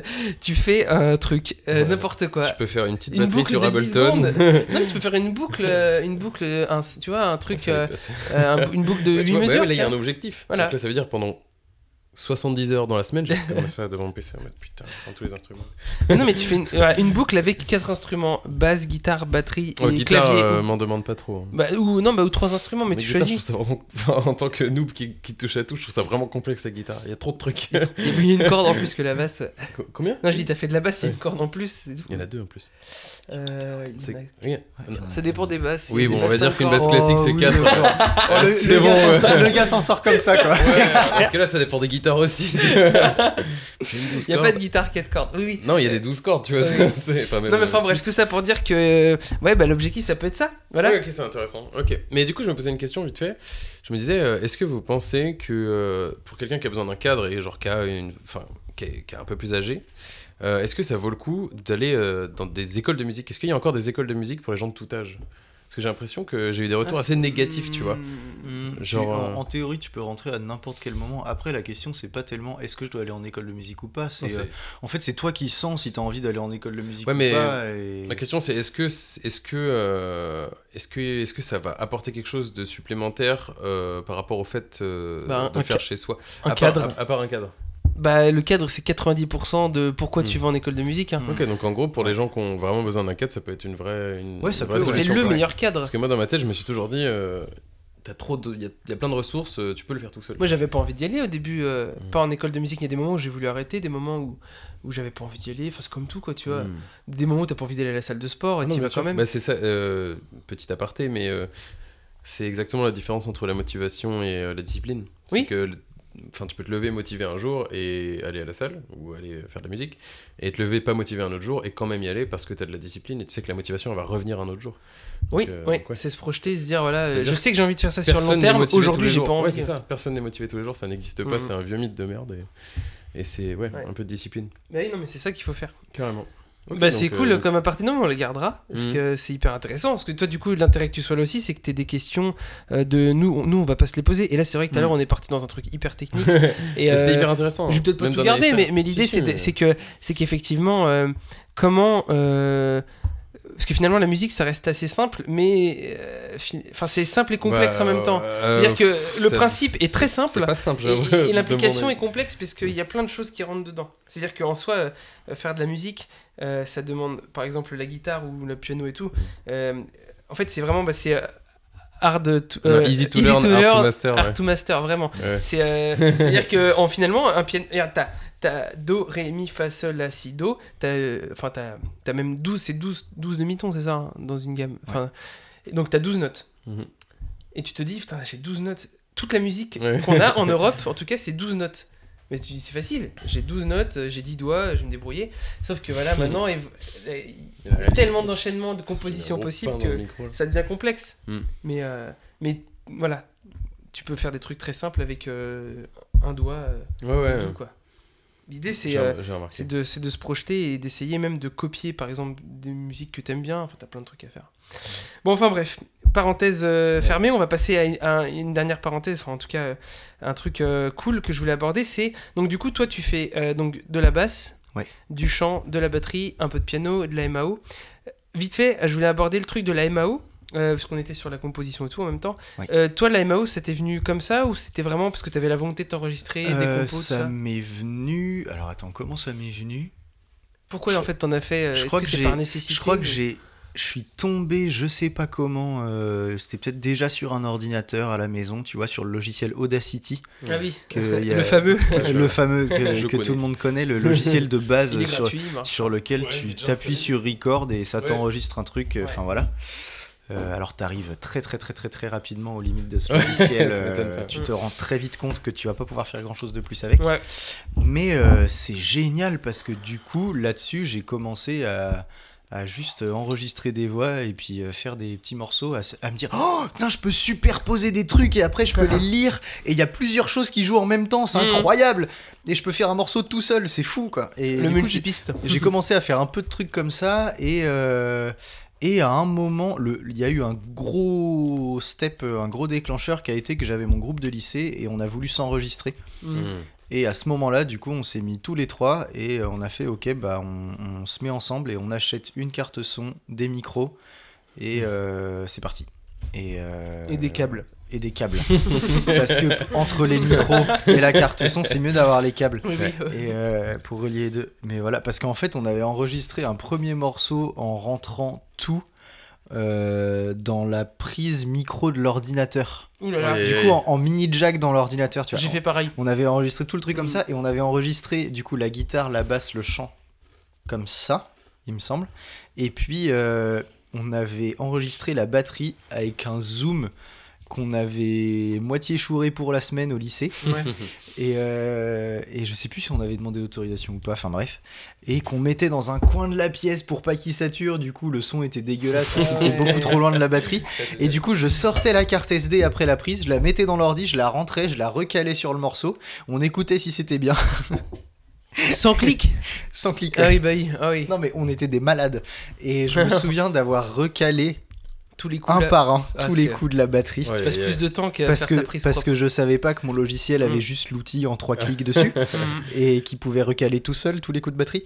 Et, et, ouais, ouais, ouais, et c'était la grosse, grosse débrouille, quoi. Mais comme quoi, Mm. bah, comme quoi Ça encore une, encore une Ouais. fois, on s'en foutait en fait. On a Mm. fait le truc avec les moyens qu'on avait, on s'est éclaté à le faire et à la Mm, fin, on était content En du fait, résultat. Ouais, c'est que t'avais vraiment envie de le faire. Et voilà. Et juste on- vraiment envie de le faire. Moi, je me dit, rappelle, je le euh, fais. je, me rappelle de l'avoir fait aussi avec un micro, euh, donc euh, jack, euh, mini jack là. Tu sais, le micro que t'as euh, pour parler euh, sur MSN à l'époque, hein, vraiment. Ah, Oui, bah c'était ça. Et bah, et bah, Ah, je le mettais devant l'ampli, je- le mettais devant l'ampli de guitare et, et j'enregistrais. Alors c'était un placement de micro basique, mais euh, ça fonctionnait. Alors ça saturait de. J'ai encore les vidéos en plus. Et en plus moi je faisais de la, je faisais.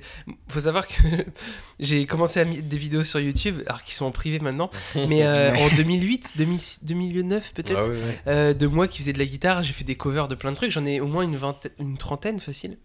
Et, Le et j'enregistrais ça à l'arrache, actif, quoi. Et des, Ah AM ouais des AMV de Naruto aussi. Ouais, j'ai- ah, ma première vidéo, c'est ouais, c'est un AMV de Naruto, Et de euh, Dragon Ball, ouais. aussi. de Naruto euh, le premier, euh, où euh, j'ai superposé une musique et j'ai fait un clip en fait. Est-ce que tu l'avais fait un sur clip Windows vidéo. Movie Je l'ai Maker retrouvé il y a pas longtemps. Windows Movie Maker, bien sûr, ouais. Du lourd. Sur Windows Ah XP. ouais, bah ouais, forcément. Ça a disparu Windows Movie Maker. Ouais, ça bah heureusement. mais non, mais c'est attends, c'était un super outil. je pense que Parce tu que peux le retrouver. C'était- c'est vrai. Va trouver ouais, un ouais. logiciel de montage vidéo gratos qui a les, qui a les mêmes vrai, fonctionnalités C'est vrai. et qui est, tu vois, franchement, Si impossible. t'as iMovie sur Mac, mais faut avoir oui, un sur Mac. Autrement, t'as Ah Final non, Cut qui est cool, payant. euh, Movie Après, bah, faut aller. Tu vois, t'as ouais. pas de le... sinon tu dois aller craquer un logiciel Ouais. tout pourri avec de la pub dessus, euh, tu vois. C'est c'est Sony Vegas. Movie Maker, c'était trop bien. Oui, c'est vrai. C'est vrai, en tout cas, moi j'ai mis, les, j'ai mis les mains dedans euh, Ouais, dès- ouais. dès- assez jeune, en 2000, C'était assez 2005-2006. intuitif en fait. Hein. Ouais, Je trouvais bah ouais, ça- parce qu'en fait, t'avais juste les outils qu'il Ouais. fallait pour monter ta vidéo de base là. Mais c'est vrai qu'on en revient à l'époque, tu vois, et, et- ben, je et faisais des t'as plus trucs. ça. T'as plus un outil de base comme ça. T'as Ouais. soit des gros logiciels Il y que a tu trop dois d'infos. craquer, Maintenant. Ouais, il y a trop d'infos. soit ouais. des logiciels Même dans vraiment logiciels. merdiques. euh, C'est vrai qu'à l'époque, t'avais pas. Enfin, Allez, à l'époque, allez, gros merde. J'ai Ça y lâché est. ça, quoi, à l'époque. Ouais, bientôt non, mais c'est 30 ans. hein. Moi, j'ai eu internet à 11, euh, à 12 ans, 11-12 ans. Oh, donc le début des années 2000. Euh, donc finalement, euh, c'est assez tard. Tu Il y en a qui ont eu internet à 4-5 ans, euh, à 6 ans, ils savaient déjà, finalement. Et c'est vrai qu'à l'adolescence, entre guillemets. oui, oui, je et donc tu, tu découvres les blogs, tu découvres. et sûr. finalement, eh ben, MSN, c'était avant, tu vois, Facebook, ça arrive tard, hein, ça arrive 2000, Et- euh, 2009 pour moi, 2000, 2009. Donc avant, il y a un peu YouTube, et puis avant, t'as les blogs. Ouais, Début YouTube, incroyable. et c'est vrai que, bah, tu vois, finalement, je publiais des trucs. Finalement, tu vois, c'est comme ça que j'ai appris à faire de la Ouais, aussi. Et du coup, donc, ouais, t'as pareil, hein, toi, tu fais de la débrouille à droite, à gauche. Et puis, bah, tu, finalement, tu- je pense, bah, ça commence à te. Du coup, tu kiffes faire ça, je suppose? Ah ouais, ouais, j'ai Ouais. surkiffé. T'as côté arrangement aussi, as, du coup, t'as de la création dans la vois. Ouais, et ça c'est Ouais. venu après en fait, Ouais. c'est que c'est que au fur et à mesure, du coup, on a acheté ce matos là. Les, les, les gars avec qui j'étais dans mon groupe ont participé à ce truc là et puis j'ai j'ai mis la plus grosse partie de la somme. C'est ma mère qui m'a avancé euh, Mhm. toute la thune et je l'ai remboursé après avec la paye de mon du premier concert payé que j'ai fait. Ouais, ouais, Ah ouais. oui. Et du coup, c'était la classe un peu, Ouais, c'est clair, Ouais. franchement, ouais. Et euh, j'étais j'étais content, j'étais fier de ça. Et euh, et euh, comment et ouais, du coup, j'ai continué à enregistrer des trucs. J'ai commencé à faire mes compos du coup Mhm. en les enregistrant, tu vois, en faisant des nuits blanches derrière le logiciel, parce qu'en fait, eh, il se passait un truc de dingue, c'est que j'étais chez... Mes parents étaient séparés, et quand j'étais chez mon père, du coup, Ouais. j'avais ce matos-là, parce qu'il y avait une pièce qui était une grange qu'on avait aménagée, oui. en fait, Mhm. et dedans, il y avait ma batterie, les amplis guitare, bien. l'ordinateur, et du coup, maintenant, les micros, la carte Ouais. son, et puis il y avait même un piano, et puis... euh, et puis tout le matos. Et en fait, au fur et à mesure, j'ai les photos de, Mm. du matos qui arrive, qui arrive, qui arrive.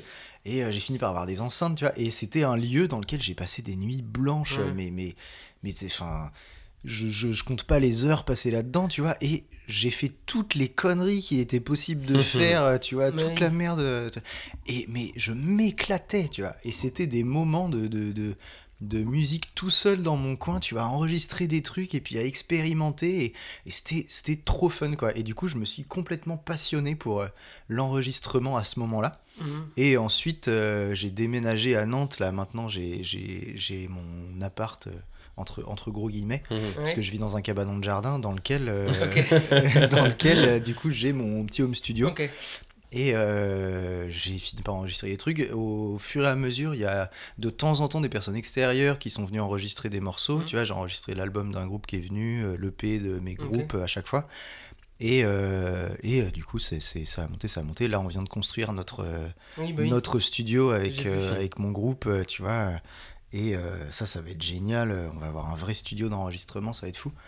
Mais, mais ouais, toute cette histoire-là, c'est, c'est trop bien, quoi. Et tu, tu finis par, euh, tu finis par avoir, grâce à ça, du coup, une vision de la musique qui, est, euh, qui passe par des connaissances euh, techniques euh, du son Ouais. et du coup des connaissances de qu'est-ce que c'est les fréquences Ouais. du coup, euh, savoir euh, avoir une conscience de les basses, les médiums, euh, Mhm. les, les hauts médiums, les aigus.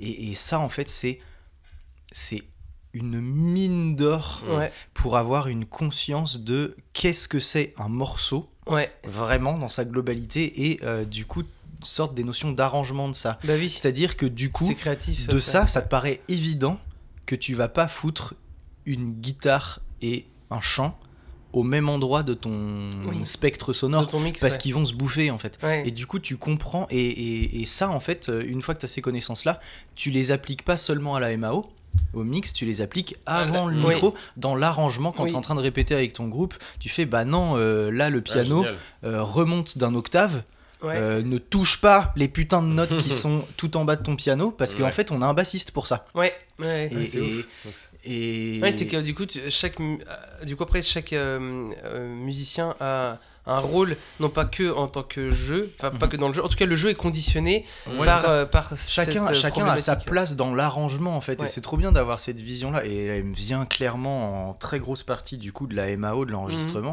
Mhm. d'avoir cette vision-là d'arrangement où chacun doit avoir sa place et tu peux jouer avec ça. Ça veut dire que tu as des notions qui sont autres que, euh, que euh, l'harmonie et euh, les paroles et Mhm. euh, le rythme.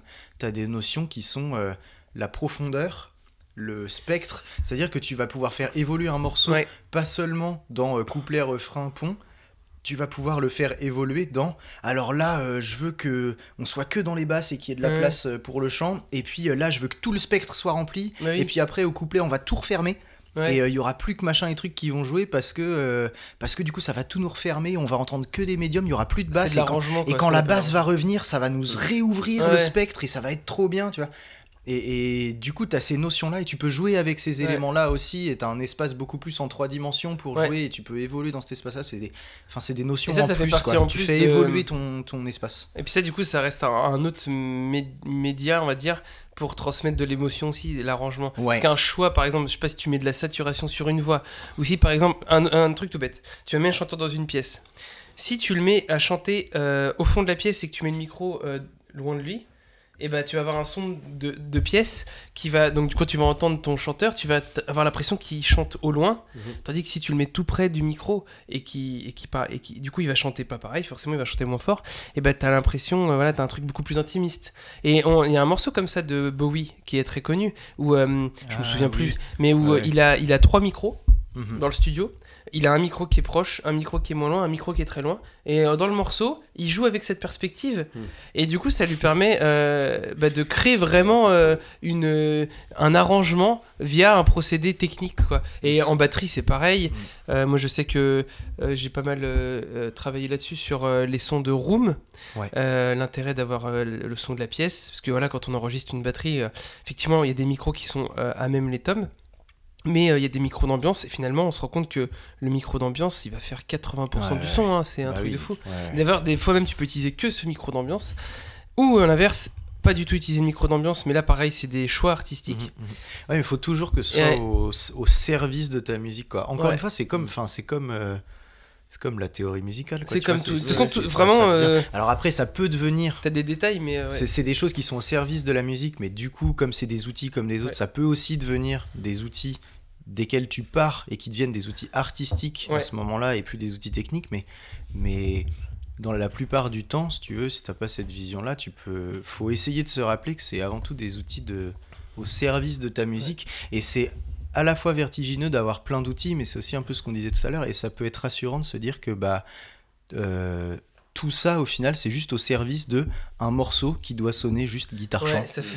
tu vois, Et- toutes les en questions qu'on peut se en poser fait, pour un au- morceau, quoi. au- à la fin de tout, si tu veux, t'as juste ton morceau euh, Oui. piano chant ou guitare chant ou avec euh, rien du tout. Et s'il sonne comme ça, et bah cool. à partir de là, tu peux partir euh, et, être Ouais. au service de ça Ouais. et avoir des outils. Mais, mais c'est pas pour rien que. Alors ça fait chier et en même temps c'est rassurant Ouais. de se dire, bah en fait, t'as des morceaux sur YouTube où il y a juste quelqu'un qui fait une cover à la guitare, Ouais. mais c'est magnifique Bah et ça a des millions de vues, alors qu'un morceau méga produit, Oui, il, oui, a, il a- il C'est galère à ça qui est avoir des beau vues. en musique, c'est que t'as- rien n'est jamais figé à 100%. Voilà, c'est ça. Et, et- et ça fait chier, mais d'un autre côté, bah, c'est plutôt rassurant. Ça veut dire que bah, la musique, elle, elle existe avant ton microphone, avant tous Ouais. tes outils. Ouais. Elle existe Oui. dans. C'est en fait la musique, c'est juste une émotion. Et nous, on essaye de, de tout transmettre. théoriser, de tout. euh, là, on... parce que finalement, tu imagines un débutant, là, je comprends euh, qui écoute ça, il va se dire, mais oh là là, mais c'est trop dur, là, il y a trop de questions. mais là, nous, on se pose ces questions parce que, parce que on est, euh, c'est comme dans un jeu, quoi. Quand Oui, tu commences le jeu et que tu te mets en mode expert, tu vas te faire défoncer, ça va pas être drôle. Mais il faut commencer par les questions de base, et après, nous, c'est parce qu'on a creusé le truc, et puis finalement, on, on le fait depuis assez longtemps pour comprendre que, euh, on- en fait, la pratique nous a amené à se poser ces questions. C'est pas nous, quoi. tu te les poses pas dès le début, ça a pas de sens, tu vois. Oui, c'est comme si tu passais ton permis, il fallait que tu saches exactement comment la route était faite, la, la voiture était construite, comment les panneaux de signalisation fonctionnent Mhm. euh, à l'intérieur. Enfin, du coup, c'est pas possible. Donc là, l'idée, c'est de se mettre sur la route, tu vois, et de commencer à rouler. Donc pour le débutant, effectivement, toutes ces questions, elles vont être euh, Ouais. anecdotiques, mais faut savoir que euh, finalement, effectivement, on va être amené à se les poser plus tard et que c'est normal. Et qu'après, effectivement, bah, quand on se les est toutes posées, des fois, on revient en arrière et on se dit, Ouais.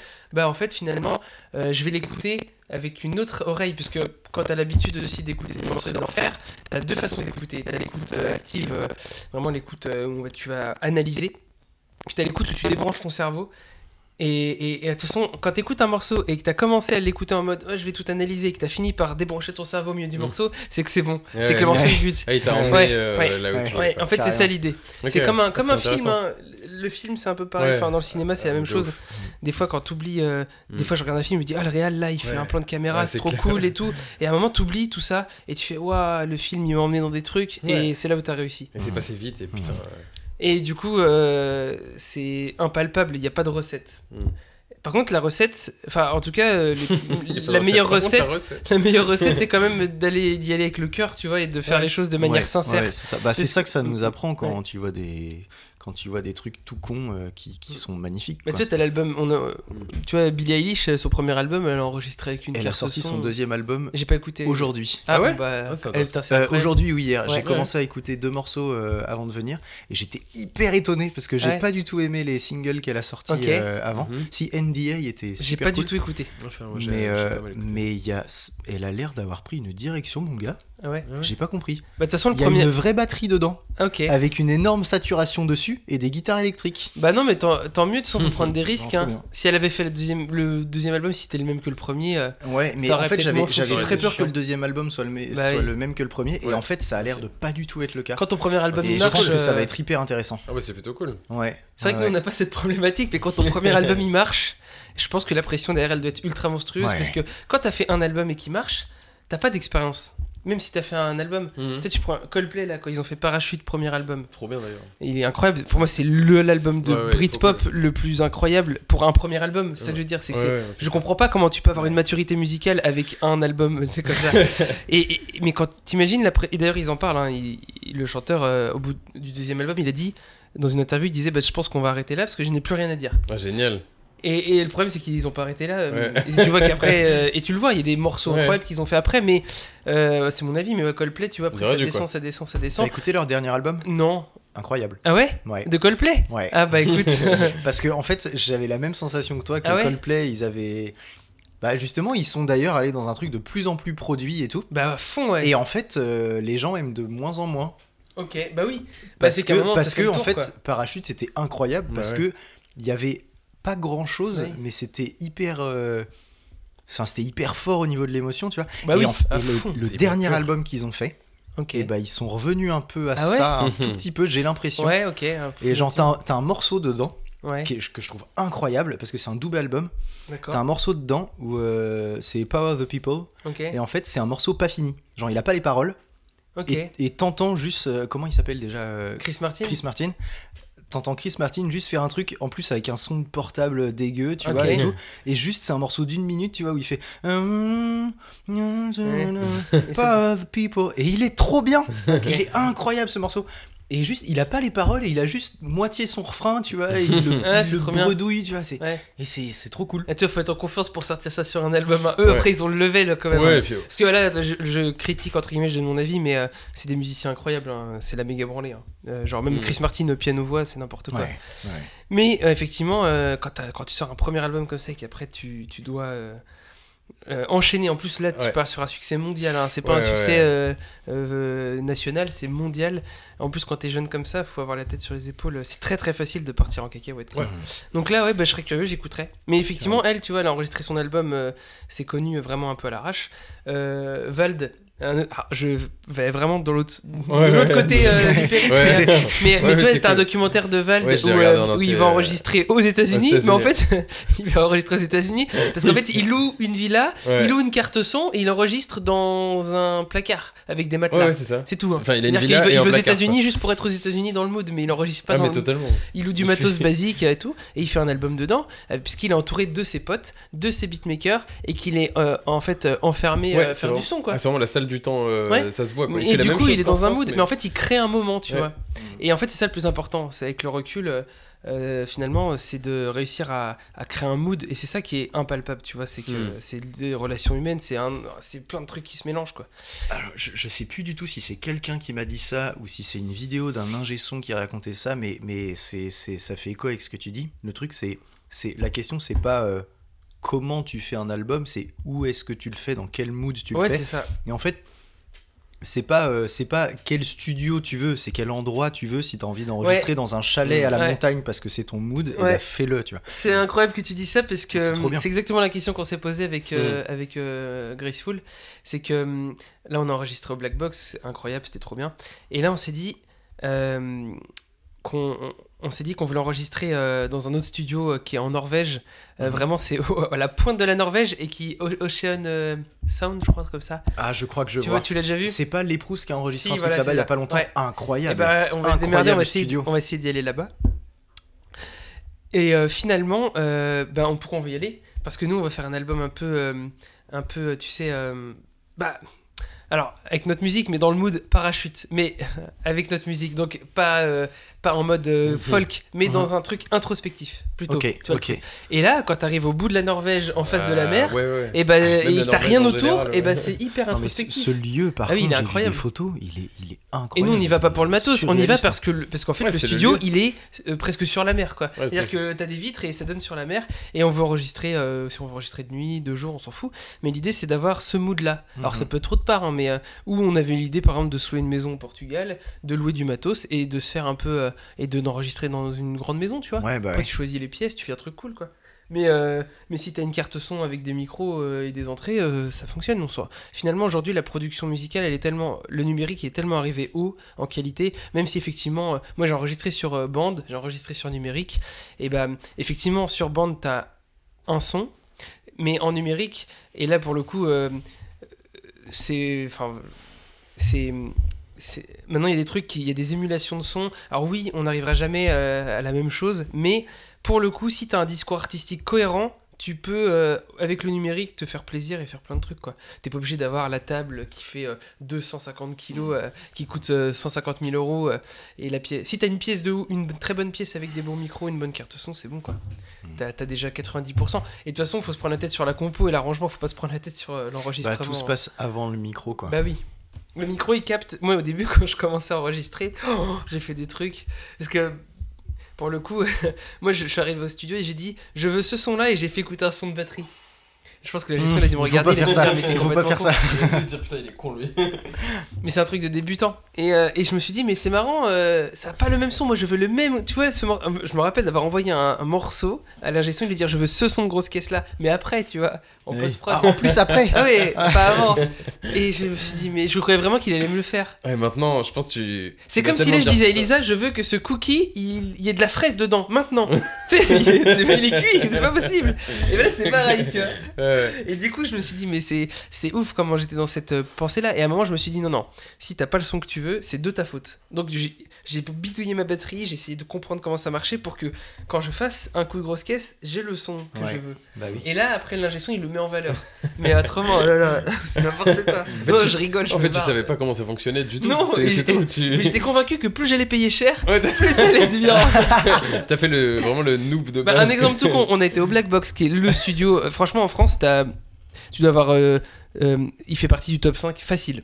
Genre vraiment, t'as des artistes de ouf qui sont venus. T'as Alex. J'ai vu l'interview de Steve Albini qui dit que c'est Bah la voilà. table de mixage sur laquelle il aimerait bosser toute sa vie. Voilà, voilà. Stylé. Enfin voilà, Steve Albini, euh, c'est méga connu. Enfin bref, bah, c'est des potes en fait à Peter euh, qui travaillent là-bas. Ils se connaissent très bien. Et tu vois, t'as Alex Turner, bah, comme je disais, qui est venu Mhm. là-bas. T'as euh, euh, t'as les mecs de Radiohead qui sont passés. Ah ouais. Euh, euh, visiter pour enregistrer un album au milieu des années 2000 et, je- et il m'avait dit que c'était In Rainbows. Donc ils ont failli Ah ouais. enregistrer In Rainbows à cet endroit-là, donc un truc abusé. Donc voilà, tu te dis, ouais, le- je- forcément ça va sonner de ouf si je vais là-bas, tu vois. et bah j'ai sorti le pire EP que j'ai jamais fait parce qu'on a resté que 3 jours Ah parce oui, que votre EP était enregistré là-bas? un ancien EP, ouais. ok, que- que j'avais tu pas as- capté. Que, que, que, j'ai là, mais que tu n'entendras sûrement jamais. Ok. Et, et du coup, bah, le son il est nul. La prise elle est nulle, tout était nul parce qu'on a fait plein de choix nuls, tu vois. Et parce qu'on y était que trois jours, Hmm. parce que ça coûtait trop cher, et qu'on s'était dit, de toute façon, euh, vaut mieux aller trois jours dans un endroit de ouf qu'une semaine dans un vous endroit avez moyen. truc. C'est faux. En fait, le luxe, c'est le temps, c'est pas le matos, tu vois. Et, et après, on y est retourné. Après, j'y suis encore retourné une autre fois, et après, j'y suis encore retourné une autre fois, donc j'y suis allé trois fois au Black Box. Et la troisième fois, on avait euh, 12 jours, enfin deux Ouais. semaines. Et deux semaines pour faire 10 morceaux, c'est bien. Et bah là, on a fait un truc nickel. Mais il m'a fallu trois essais, dans un- enfin deux essais dans un studio à 800 balles la journée J'allais te demander le prix. pour. euh. Ça commence à faire cher deux semaines. hein. sais, ça fait cher l'apprentissage. Heureusement, euh, euh, tu sais, ça fait, ça fait du mal à l'ego quand tu sors de ça, que t'as- mis 3000 balles de ta poche en plus à l'époque, et que t'entends ça et que tu dis mais c'est inexploitable, et que t'essaies de te convaincre que c'est bien, mais en fait c'est nul. Ouais, ouais. Et finalement, bah, t'apprends, t'apprends, t'apprends, et puis tu te rends compte qu'en fait que le matos ça sert à rien. C'est pour ça que finalement, maintenant, on va peut-être aller dans ce studio-là en Norvège, parce que on commence à se dire qu'on a les épaules pour, parce qu'on sait à quoi s'attendre, mais. euh, je conseille à aucun musicien débutant d'y aller. Sauf s'il est hyper bien entouré et qu'il a deux semaines devant lui, quoi. Le meilleur studio au début, c'est ta chambre. Vraiment, c'est le. c'est- Tu peux refaire tes prises tant que tu veux. Tu vois, t'es là. Là, autrement, t'as du temps. euh, le temps, euh, bah, le temps coûte cher, quoi. T'as 800 euros la journée, tu calcules la minute, euh, tu- c'est cher. Ouais, ouais, c'est hyper cher. Et en plus, faut louer les bandes. En plus, en plus tu peux pas faire euh, 15 000 euros parce que t'as des bandes. Enfin bref, t'as toutes les contraintes de l'époque qui font que c'est pour ça qu'à l'époque, les musiciens, ils étaient hyper forts. Parce que fait, t'avais la, la contrainte du métier. Bah qui oui, quand, quand t'allais en studio à l'époque. Ouais. tu, enfin, c'est parce que justement ta musique était super bien et Ouais. que tu savais que Mm. ça allait marcher. Quoi. Il n'y avait pas la question Ouais. de on y va, on n'est pas complètement prêt, c'est pas possible. Bah, le, premier album de Led- le premier album de Led Zepp, 36 heures pour l'enregistrer. Le- Et le premier album de Led Zepp, Ah, c'est un ouf. classique absolu. C'est comme si tu te disais que euh, enfin, une des plus grosses œuvres du rock euh, mondial a été enregistrée en 36 heures. Sais, C'est vraiment les, mecs, rien. les mecs étaient vraiment prêts. que les, mecs, de toute façon, c'est comme on disait l'autre fois avec Anton, c'est que des ouf dans l'or. Enfin, Ouais, ouais. C'est vraiment le Real de Madrid du rock. Il y a tout. Il y a le, batteur, c'est l'un des meilleurs batteurs. Ils ont l'un des meilleurs bassistes du ouf. Bassiste arrangeur de malade, John Paul Jones, euh, euh, Robert Plant au chant et puis euh, euh, la honte, j'ai oublié. euh, Ah. Jimmy Page à la guitare. Donc en fait, les mecs, c'est tous des ouf, vraiment. Et donc forcément, ils arrivent en studio. Ils avaient déjà, Oui, c'était déjà des musiciens de studio. Donc euh, bam, bam, bam, bam, bam, tu vois, ils, en- ils enchaînent quoi. Mhm. Mais euh, aucun groupe euh, débutant Mhm. ne fait ça. Ah Bah oui, tu m'étonnes. C'est impossible. Bah maintenant, c'est plus la démarche que les groupes Non. ont euh, au final. quoi. Nous, on l'a un peu euh, parce qu'on a cette volonté, on est un peu en le cul entre deux chaises entre le vraiment le côté, on a envie euh, de la contrainte à l'ancienne, puisqu'on est dans, on recherche cette difficulté là, Mhm. mais euh, on se fait chier euh, pour euh, pour le pour le comment, on dit- comment on peut dire ça, pour le beau geste quoi, tu vois, c'est euh, techniquement c'est si le- on veut être rationnel, euh, Ouais, et puis t'as beaucoup plus l'impression d'avoir accompli quelque chose quand t'arrives et que tu joues ton truc et que c'est bien joué Ouais. plutôt que si tu le joues bah, hyper bien et que tu corriges tout Ouais. après. Et en plus, c'est pas possible de tout corriger après. Et, euh, Et puis il y a un truc où je suis convaincu dans le temps, c'est que hum, moi ce que je veux, c'est que ça dépend de l'objectif, c'est que ce qu'on fait comme musique euh, vieillisse le moins mauvais, le moins bien, le, le mieux possible. c'est dur quand même. Et en fait, l'idée c'est que si t'as mu... ce que je et j'ai remarqué que les produits qui vieillissent, les produits euh, artistiques ou même n'importe quel produit qui vieillissent le quand c'est fait maison, tu vois, ça vie- enfin quand c'est fait maison, Mm. quand c'est fait entre, entre guillemets avec euh, avec quand c'est pas fait par exemple pour copier un style, par exemple, je sais pas, je donne un exemple tout con, mais tu vois.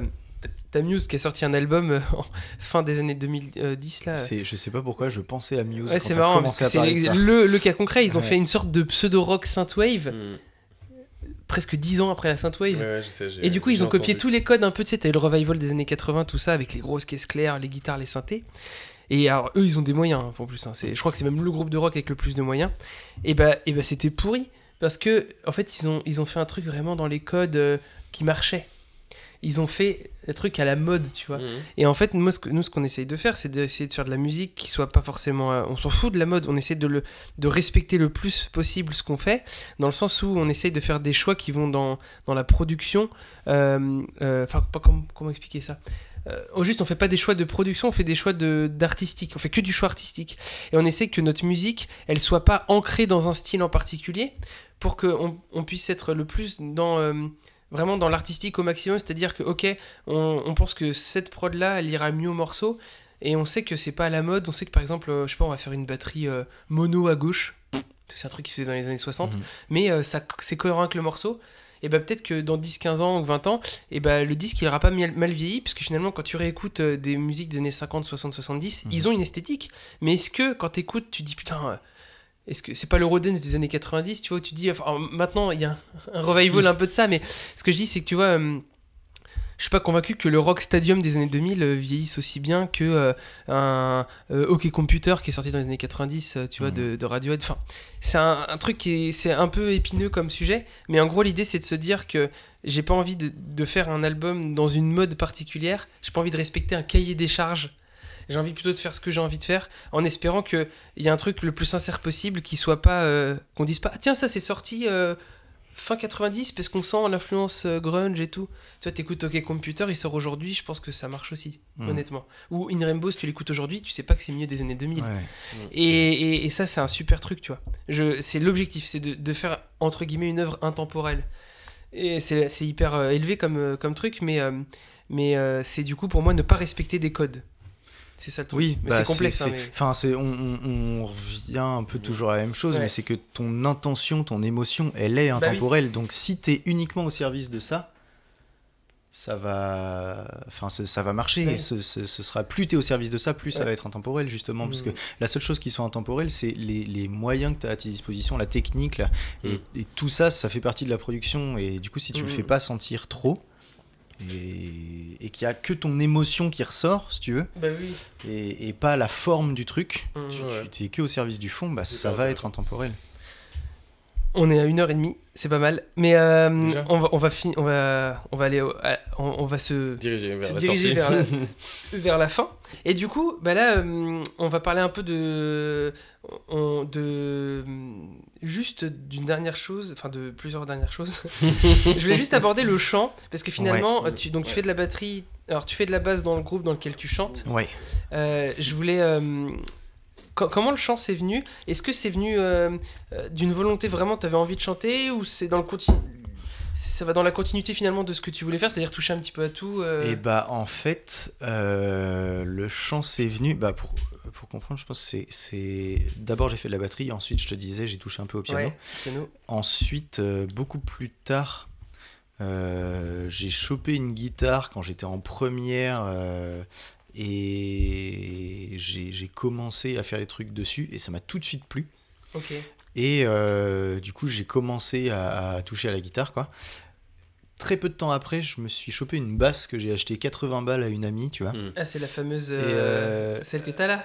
Euh, non, Ah, c'est pas celle que non, non, celle que j'ai, c'est c'est une grosse basse que j'ai achetée bah, à Marc des Mad Foxes. Ah oui, d'accord. Et c'est une vraie Rickenbacker? Non, c'est pas une Ah oui. vraie, c'est une imitation et je ne sais pas ce que c'est. Et je saurais jamais ce que c'est est parce bien. que la plaque euh, où la marque Ouais. était inscrite a été remplacée et je, je Ah sais pas. oui, Mais ouais, elle est trop cool, elle est trop trop cool. Il y a marqué Rick and Fucker dessus. Ah, ok. Génial. Et, euh, et, du coup, j'ai chopé une basse qui était archi méga pourrie de la mort. euh, Mm. voilà. Mais ça me faisait plaisir d'avoir une basse parce que c'était- je découvrais le machin. Avec une action comme ça, peut-être. euh, Euh, de- non, non, c'était une vraie basse, ça ressemblait à une Squire, tu vois. Oui. Et euh, c'est juste qu'elle sonnait pourrave, quoi. Et euh, bah, c'était exactement la même que celle-là, Ça, c'est une Squire. Mais en Squire Jazz mais Bass. en version Eco Plus. Ouais. Voilà. Et euh, et en fait, après tout ça.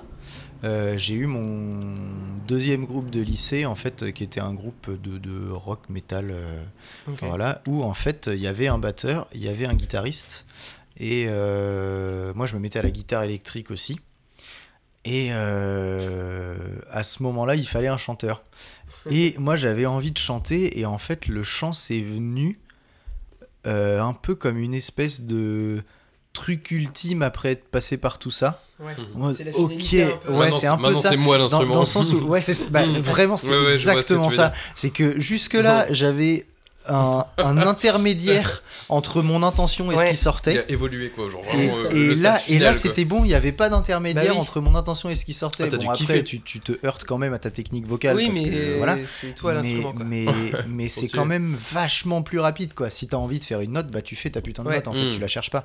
Et, et, Ah c'est ouf. T'as Tu vas te kiffer du coup. et du coup, c'est incroyable comme sensation Ouais. de mais en fait ça oh, c'est trop bien il y a, il y, a, il y a- y a pas d'intermédiaire Mm. tu Ouais. vois il y a, il y a- c'est vraiment moi qui sors la musique mon intention elle est juste à côté du résultat tu vois. Ouais. et, Ouais, ça c'est incroyable comme sensation. Du Mm. coup c'est venu comme ça à la fin de tout ça.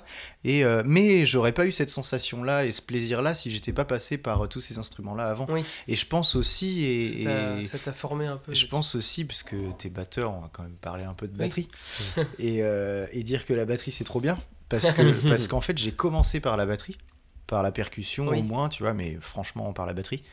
Et, et je serais pas passé par tous ces instruments là Ah oui. si j'avais pas commencé par la batterie.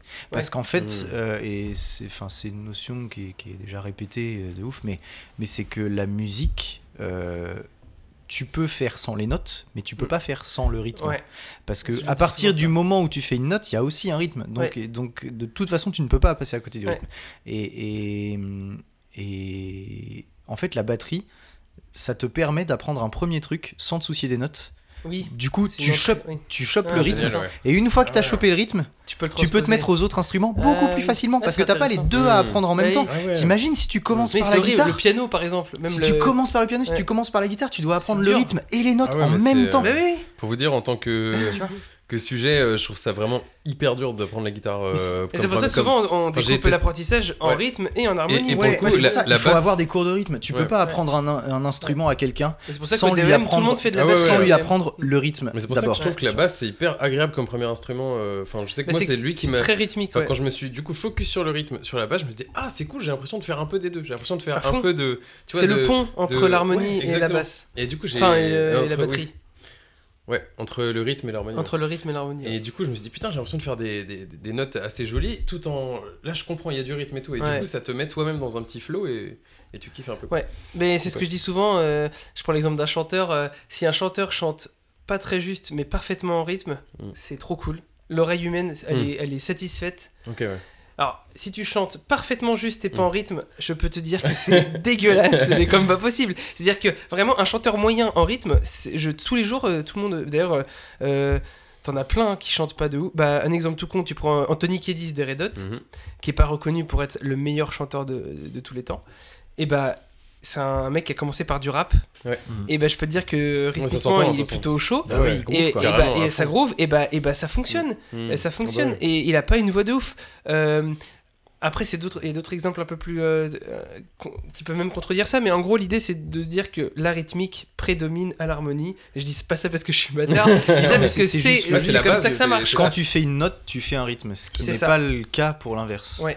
Tu peux faire des sons ouais. sans. Ouais, je vois- je vois sans- le- ouais. Et, et- et- et techniquement, quand tu dois lire la rythmique plus les notes, eh ben, c'est compliqué pour un débutant. Ça fait deux trucs à lire en même Mhm. temps. euh. En mais plus- carrément. Et en Mais plus tu de ça, vrai que les attentions de jeu. J'ai jamais vu ça comme ça. Enfin, maintenant qu'on le dit, en fait, ça paraît hyper logique que oui, apprendre un instrument où t- tu dois apprendre les deux en même temps, forcément que c'est C'est ce que je dis aux élèves. euh, En fait, j'avais jamais. Faut que tu saches au moins faire une noire et des dur. croches. Faut que tu comprennes le principe des noirs et des croches. Si tu comprends le principe de la noire et des Mm. croches, tout le reste c'est qu'une subdivision de tout ouais, ça. totalement. Euh, et en fait les c'est assez mathématique la rythmique. En fait la rythmique, Bah, ouais. y, il y a des intentions qui vont être plus complexes à comprendre, mais dans sa structure de base c'est très simple. C'est-à-dire que tu as une matrice de temps et Mm. tu vas avoir un découpage et tu vas devoir jouer sur euh, ces découpages ou entre ces découpages, ça reste là. Alors après, tu as des interprétations, euh, fond de temps, devant le temps, Mm. euh, Mais ça, c'est ouais, mais ça, Mais ça, la suite. euh, Mais tu peux aussi jouer des trucs sans sans mesure, tu vois, genre Oui, oui. des trucs complètement free. Oui, oui, mais, mais tu peux mais pour reconnaître- jouer des trucs complètement free, Il faut il savoir. faut avoir ouais, des notions de rythme. C'est ça. Parce qu'il faut savoir ce que tu fais euh, Ouais, dans ton ouais, truc.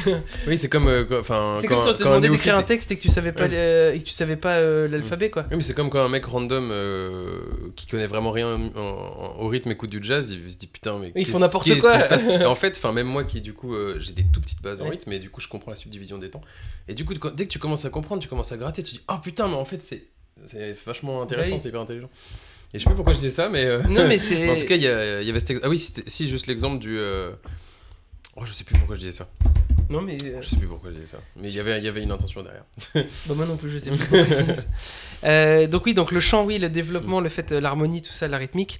Et donc du coup, elle donc, la batterie a, a finalement conditionné euh, ton apprentissage sur le reste, parce que Ouais, forcément, bah, ouais, t'as fait d'autres trucs. Mais c'est un peu pareil pour moi de toute façon, parce que je me suis mis à la guitare, la basse, et puis euh, d'autres trucs.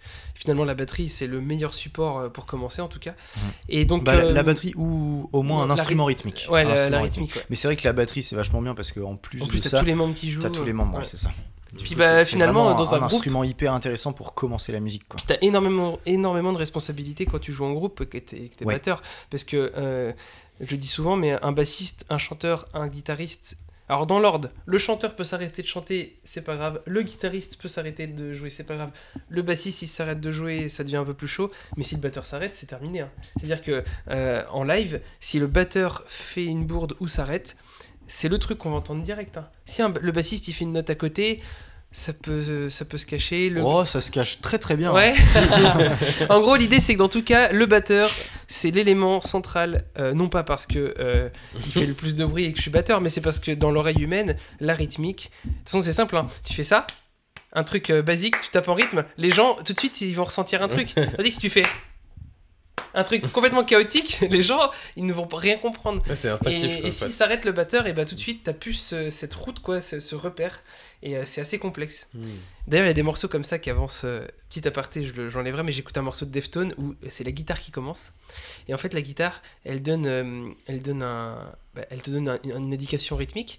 Et en fait, t'as l'impression que c'est du binaire. En fait, c'est du ternaire. Ah, et quand la je batterie sais arrive, quel morceau c'est. Ah ouais C'est, euh, merde. un album avec une chouette. Ouais, c'est pas, machin Butcher, euh, When You Meet the Butcher, je sais Je sais pas plus, quoi. ouais. c'est le quatrième morceau, je crois. You Seen the Butcher. Ah, You Ouais. Seen the Butcher, Ouais. c'est ça. T'as Ouais, vu comment il est bien ce Je l'ai- chanson je l'ai relevé. Oui, c'est ça. T'as pas un bain.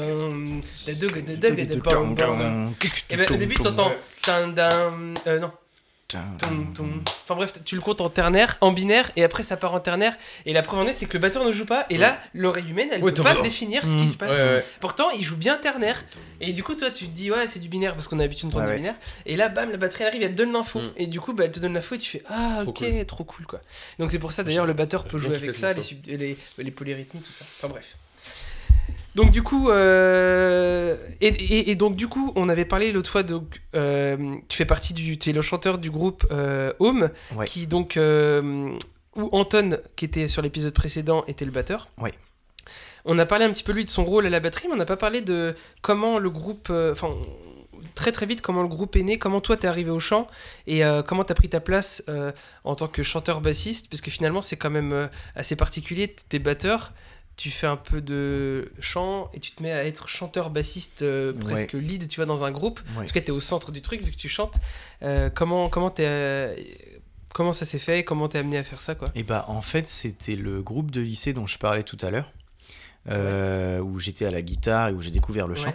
Et en fait, avec ce groupe-là, j'étais dans un truc qui s'appelle MAD. C'est un dispositif Ah bah oui. fait par Trampolino, qui est Mm. pour ceux qui connaissent pas une, une grosse organisation musicale à Nantes euh, qui, qui crée vachement de liens entre les acteurs musicaux nantais, enfin voilà, qui est une grosse institution à Nantes qui s'appelle Trampolino et elle faisait un dispositif comme ça dans les lycées où euh, où euh, il y avait un groupe dans chaque lycée, je crois qu'il y avait cinq lycées participants et puis euh, le groupe jouait dans sa maison de quartier avec euh, en faisant un coplateau, on jouait avec euh, des groupes amateurs confirmés qui venaient de l'extérieur. Ah oui. Et du coup, c'est là que j'ai rencontré Théo et Anton, qui sont les deux autres gars de mon groupe Home. Euh, Avec leur ancien groupe euh, avec leur ancien Ah, groupe. ok. Mm. Et euh, on a fait un coplateau ensemble, on a branché ensemble et euh, ils m'ont proposé un- de tester un truc euh, tous les trois euh, parce que leur groupe battait un peu de l'aile à ce moment-là. Et, euh, et ils avaient envie de lancer un nouveau truc, euh, de, se- de se reconnecter à leurs influences 70s, euh, bah, Led Zepp et compagnie, tu Ouais. vois. Et, euh, et ils me disent, bah, il nous faut un bassiste chanteur. J'étais là, mais les gars, vous êtes au courant que je fais pas de basse. Enfin, j'ai acheté une basse pourrie il y a trois mois. j'y ai touché, j'y ai touché un tout petit peu. Je sais pas faire de basse, quoi. On fait, vas-y, c'est pas grave et tout. Et du coup, je me suis mis sérieusement à la basse Ouais. en commençant Home. Et, euh, et un peu plus sérieusement au chant aussi, parce que j'avais très vite fait expérimenter euh, avant, tu vois. Mais du coup, c'est, j'ai vraiment appris à faire de la basse et presque du chant, tu vois, avec Home, quoi. Et, Ouais. euh, et Bah, ça revient à ce qu'on disait tout à l'heure avec la contrainte ans, de jouer en groupe. euh, Ouais. Et finalement, bah, ça te Ouais. force à. Est-ce que est-ce que est-ce que t'aurais fait autant de chant ou de basse si t'avais pas le groupe? Non. Bah non. Et du coup, ça te conditionne, Non, ouais. Donc en J'aurais peut-être un- fait, j'aurais peut-être fait du chant quand même, mais j'aurais peut-être pas fait de basse. Ouais, en tout cas, t'aurais pas eu cette configuration là. Ouais. Et donc, Ouais, du coup, ouais. comme quoi, tu vois, c'est Et- important de se mettre dans des, des fois de s'engager pour se, des- même un peu pas se forcer, mais en tout cas se, bah, ça, Bah, avoir un si, objectif. si t'as quoi. envie, et Mm. bah faut aller chercher euh, l'engagement, Mm. aller chercher le fait, ok, je vais Ouais, même si t'as pas confiance, euh, vas-y quoi. Ben C'est-à-dire, oui. euh, même si dans son cas-là, euh, bah, les gars, je fais pas de basse, bon, allez, vas-y, je le fais quand même quoi. Ouais, puis en plus, t'as rien à perdre parce que tu pars de zéro, donc au pire, tu Ouais, seras un peu meilleur, au pire, ça sera pas moins bon, tu sais. Ouais. Tu peux pas- Oui, bah oui, c'est clair. Donc c'est, au pire, Ouais. ça le fait pas, c'est pas, tu vois, Mm. c'est cool quoi. Ok. Ouais, ouais. Mais du coup, c'est hyper agréable parce que dans cette configuration-là où je suis batteur, Mm. et bah Anton et moi, on est hyper solides sur nos Bah appuis parce que je comprends ce qu'il fait. Bah Et, en plus, Anton m'influence vachement dans mon jeu de batterie aujourd'hui, tu vois, où je sortais une formation de jazz et puis maintenant, le batteur que j'entends le plus dans ma vie, c'est Anton. Et, et du coup, j'ai chopé plein de trucs à lui, euh, tu vois, dans les intentions et tout. euh, C'est un, super batteur, Son Anton. hein. fameux pied droit. On, on- on le fois, je lui dis qu'il a un super c'est pied ça. droit. Enfin, on le dira jamais assez, mais c'est un super batteur, Anton. euh. Et, euh, et du coup, c'est hyper agréable parce que je comprends ce qu'il fait. Et, euh, et du coup, il y a un vrai lien entre la basse et la batterie où euh, moi, ma fondamentale, euh, ma grosse note de basse, euh, c'est avec sa grosse caisse, et puis euh, l'octave, c'est-à-dire la même note mais ouais. euh, plus aiguë, c'est, c'est, c'est la caisse claire, quoi. Du coup, s'il fait poum pouka poum moi je fais et ça marche hyper bien ensemble, tu vois. Et quand il fait taka tout tout tout tout et ça marche hyper bien, tu vois. Très Led Zepp finalement. Ouais, ouais, ouais, bah, mais Led Zepp c'était l'inverse. C'était John Bonham qui suivait Jimmy Page. Ok. Parce que John Oui, Bonham oui, est super guitariste. Ah ouais Ouais. Ah bah et, ça et fait du un coup, c'était lui. J'ai- C'était Ah plus. John Bonham qui suivait la guitare que la guitare qui suivait la Ok. batterie. Ouais. Ah c'est marrant. C'est bah, c'est trop bien comme anecdote, je savais pas. Et donc là, euh, alors pareil, un truc qu'on n'a pas précisé, mais euh, là t'as quel âge du coup? 20 ans. 20 ans. Donc tu vois, t'as fait pas mal de trucs à, à 20 ans. Moi j'avais même pas fait. euh, moi à 20 ans, j'avais juste fait euh, quelques répètes. Enfin j'avais commencé. Non, je, ça faisait quand même 3-4 ans que je faisais pas mal de répètes. Mais, mais l'idée c'est que finalement, tu vois, t'as fait. En fait, t'as été hyper productif euh, sur ton adolescence, quoi. Je pense que tu faisais Mm. presque que ça, finalement. Ou t'avais d'autres trucs à Euh, côté euh, de la zik? Non. Ouais. Pas d'autres passions, d'autres. euh. Si, j'avais. Enfin, en fait, je me suis beaucoup passionné pour l'origami à un moment. Ah, je faisais vais du- dire le reggae. Ouais, moi aussi. Non, non, pas pour Oh l'origami. non non, non, pour. Non, je faisais du pliage, ça m'a Oui. pris beaucoup de temps. Mais je ça. sais que t'as fait des gros trucs Mais, et j'avais vu euh, un énorme dragon. Ouais. euh, Et attends, mais en vrai, pourquoi? Je me pose la question, genre, comment c'est venu? Je sais pas, ça m'est Ça t'occupait le tombé, temps, ça tombé dessus, euh, tu vois, les, les tutos YouTube d'origami et Ouais, tout. ouais, euh, ouais. Et je, je passais des, je passais des nuits à faire ça, tu vois. En même temps, c'est assez stylé quand tu vois le résultat. j'ai toujours aimé les trucs obsessionnels Ouais, où, tu, où tu construis quelque chose. Oui, t'aimais bien le côté euh, création, quoi. Ouais, ouais, ouais. Ah, moi je retrouve ça. Alors, éclaté. hein. Non, Moi je retrouve ça quand dire, je dé... Par exemple, mon ordi là, mon Mac il a un problème avec euh, la batterie, il fallait que je la change. Changer une batterie sur un Mac c'est horrible. Tout est collé, la carte mère est Ah ouais soudée, enfin bref, c'est le- dur. En général. Chez Apple, ils me demandent 400 balles pour le faire. Mhm. Moi je dis bah je vais acheter une batterie et je vais le faire. Ouais. Et du coup, j'ai passé 6 heures à, à regarder des tutos, à démonter un ordi. Tu démontes un ordi à Ouais. 2500 balles, hein. c'est pas. euh, t'as un peu la pression, quoi. Ouais, donc j'achète les outils et tout. Et moi, le petit truc de comprendre comment ça fonctionne, telle pièce, Ouais, hop, machin. Et ben, je, je kiffe. Moi, j'ai démonté des Game Boy et tout, j'aimerais- j'adore. J'aimerais bien, j'aimerais bien me passionner pour ça. Et Je-. Je l'ai pas. Et je ben, je, fait. retrouve ça, et ce que tu retrouves avec l'origami, je le retrouve avec le truc genre, euh, euh, tu vois, bah, Elisa, elle a cassé son écran de téléphone portable, je dis vas-y, on en rachète un, je te le change et tout, et je kiffe faire ça. Il y a un côté hyper satisfaisant de te dire, je suis capable de Mm. réparer des puis, choses, c'est ou je suis cassé. capable Ouais, de créer des choses, tu vois. Mhm. C'est c'est cassé, et là ça fonctionne. Enfin, Ouais. tu sais, c'est simple, c'est binaire, mais, mais tu vois, Mais toi, tu pars d'une feuille en- de papier Ouais, voilà, et tu veux faire un dragon. Ouais, quoi, ça c'est vois. ouais, c'est Ouais. vrai que c'est un truc de ouf. C'est ouf, quoi. Bah, après, Ouais, j'ai cool. des, j'ai des explications étape par étape du truc. Oui, tu vois. mais tu le fais quand même, moi c'est pareil. ouais. euh. Mais ouais, c'est c'est enfin c'est c'est trop bien, tu sais ce, ce cet état d'esprit dans lequel tu vas plonger là, Ouais. de monomaniaque. sur Pareil un pour truc ça. hein. Ça, moi j'ai. plusieurs heures. Quand j'ai fait le truc en bois, j'ai- j'avais que ça en tête. Hein. Ouais. Tu sais, je me suis dit. euh. Enfin bref, pour tout quoi. Dès que tu fais un truc comme ça, c'est Ouais, vrai que tu te. Hyper chronophage en plus, mais c'est trop bien, et c'est bah, c'est la, la théorie du flow aussi. Et plus tu fais. Plus t'as confiance dans le fait de savoir que t'es capable de faire un truc que tu sais pas faire. Oui, c'est vrai. Non mais carrément. C'est Et- quoi, Carrément. cette, cette phrase au début du podcast. Ah ouais, Et j'avoue. genre, tu sais, une sorte de. C'est le mantra un peu du truc, parce que franchement, j'arriverais pas à te la redire la phrase, mais elle était, mais elle était vachement bien. Je Plus suis tu pas capable. plus t'as confiance en le fait que tu pourrais faire un truc que tu sais pas faire. Ouais, que t'es capable de faire un truc Voilà, que tu sais sur un pas faire. t-shirt. Ouais. ah ouais. Apprends la batterie.com. Hyper- Non, mais surtout, ça serait tellement Euh. long, Plus tu le fais, tu sais, tu vas te partir un peu comme ça. Non, mais l'idée c'est qu'effectivement, ouais, c'est vrai que c'est ça. Non, mais c'est trop bien de, de se perdre dans un nouveau domaine. Je trouve ça, c'est c'est- Ouais. Bah, incroyable. bah, c'est là où j'ai trouvé un plaisir immense dans la MAO, tu vois, quand Bah, j'ai ouais. reçu mes micros et tout, bah, Ouais. j'étais derrière l'ordi à passer des nuits blanches et, et, et pareil, monomaniaque, Puis en quoi, à plus, construire début, un euh, truc. quand tu commences les MAO, euh, les logiciels, alors. euh, bah. T'as commencé sur quel logiciel d'ailleurs Euh, Euh, Audacity, bah, mais après t'as été sur. euh, Reaper et j'y suis resté Ah, Reaper, et je le défendrai jusqu'à la moelle. Ah, Reaper, c'est Ouais. cool. Bah, moi, c'est Ableton. euh, moi, j'ai fait Cubase avant. Alors, Cubase, euh, quand tu connais. Cubase au tout début, c'est horrible. Je comprenais rien. Après, on m'a dit, hey, Pro Tools. J'ai fait non.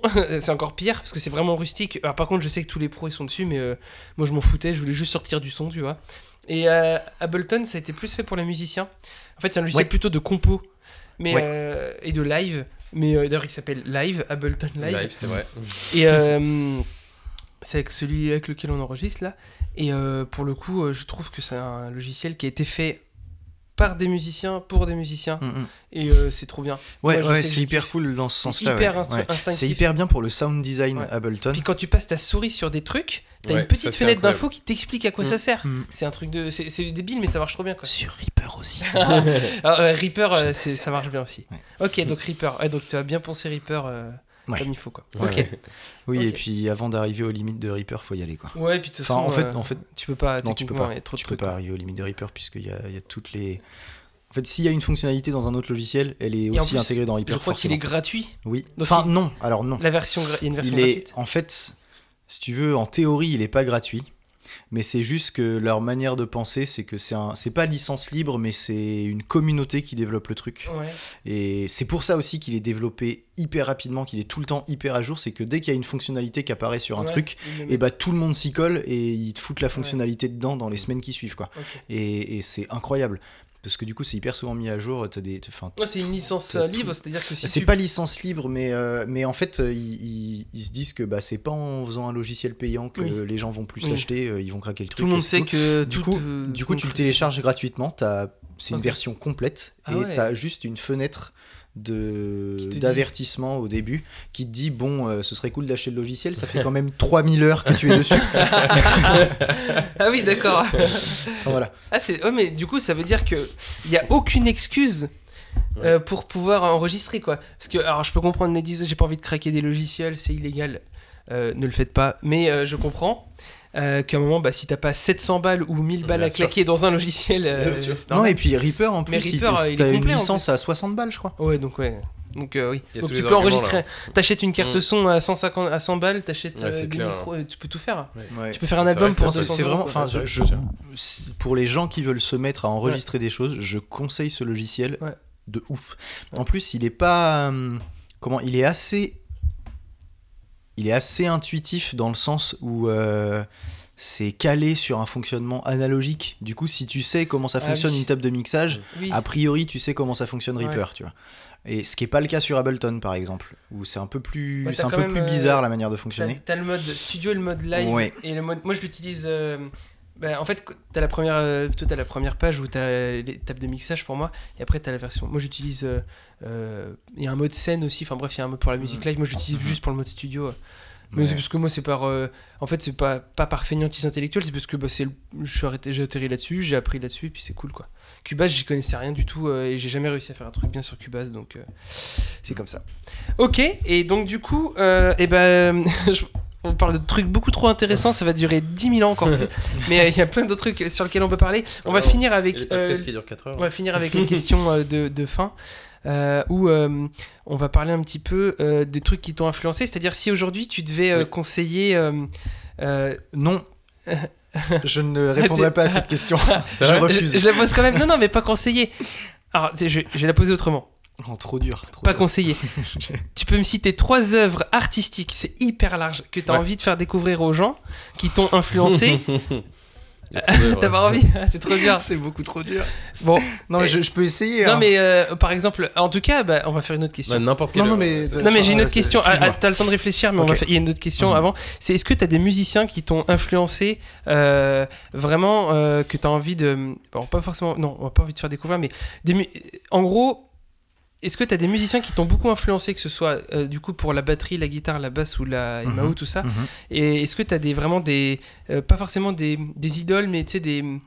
euh, ou ça peut être des idoles, mais tu sais, des gens qui t'ont euh, qui t'ont inspiré, qui t'ont dit, ouais putain, lui j'ai envie de devenir comme lui, ou tiens, sa vision des choses m'intéresse. Vraiment, des musiciens qui t'ont passionné. Et bah, en fait, la réponse que j'ai envie de te faire, et c'est que les musiciens qui m'ont le plus influencé, Ouais. c'est les musiciens que j'ai rencontrés, mes potes avec Ouais. qui j'ai échangé en fait. Et, et c'est le meilleur truc au Ouais. monde que de dire que ton parcours de musicien t'avance Bah oui. avec tous les gens que tu croises Ouais. en fait.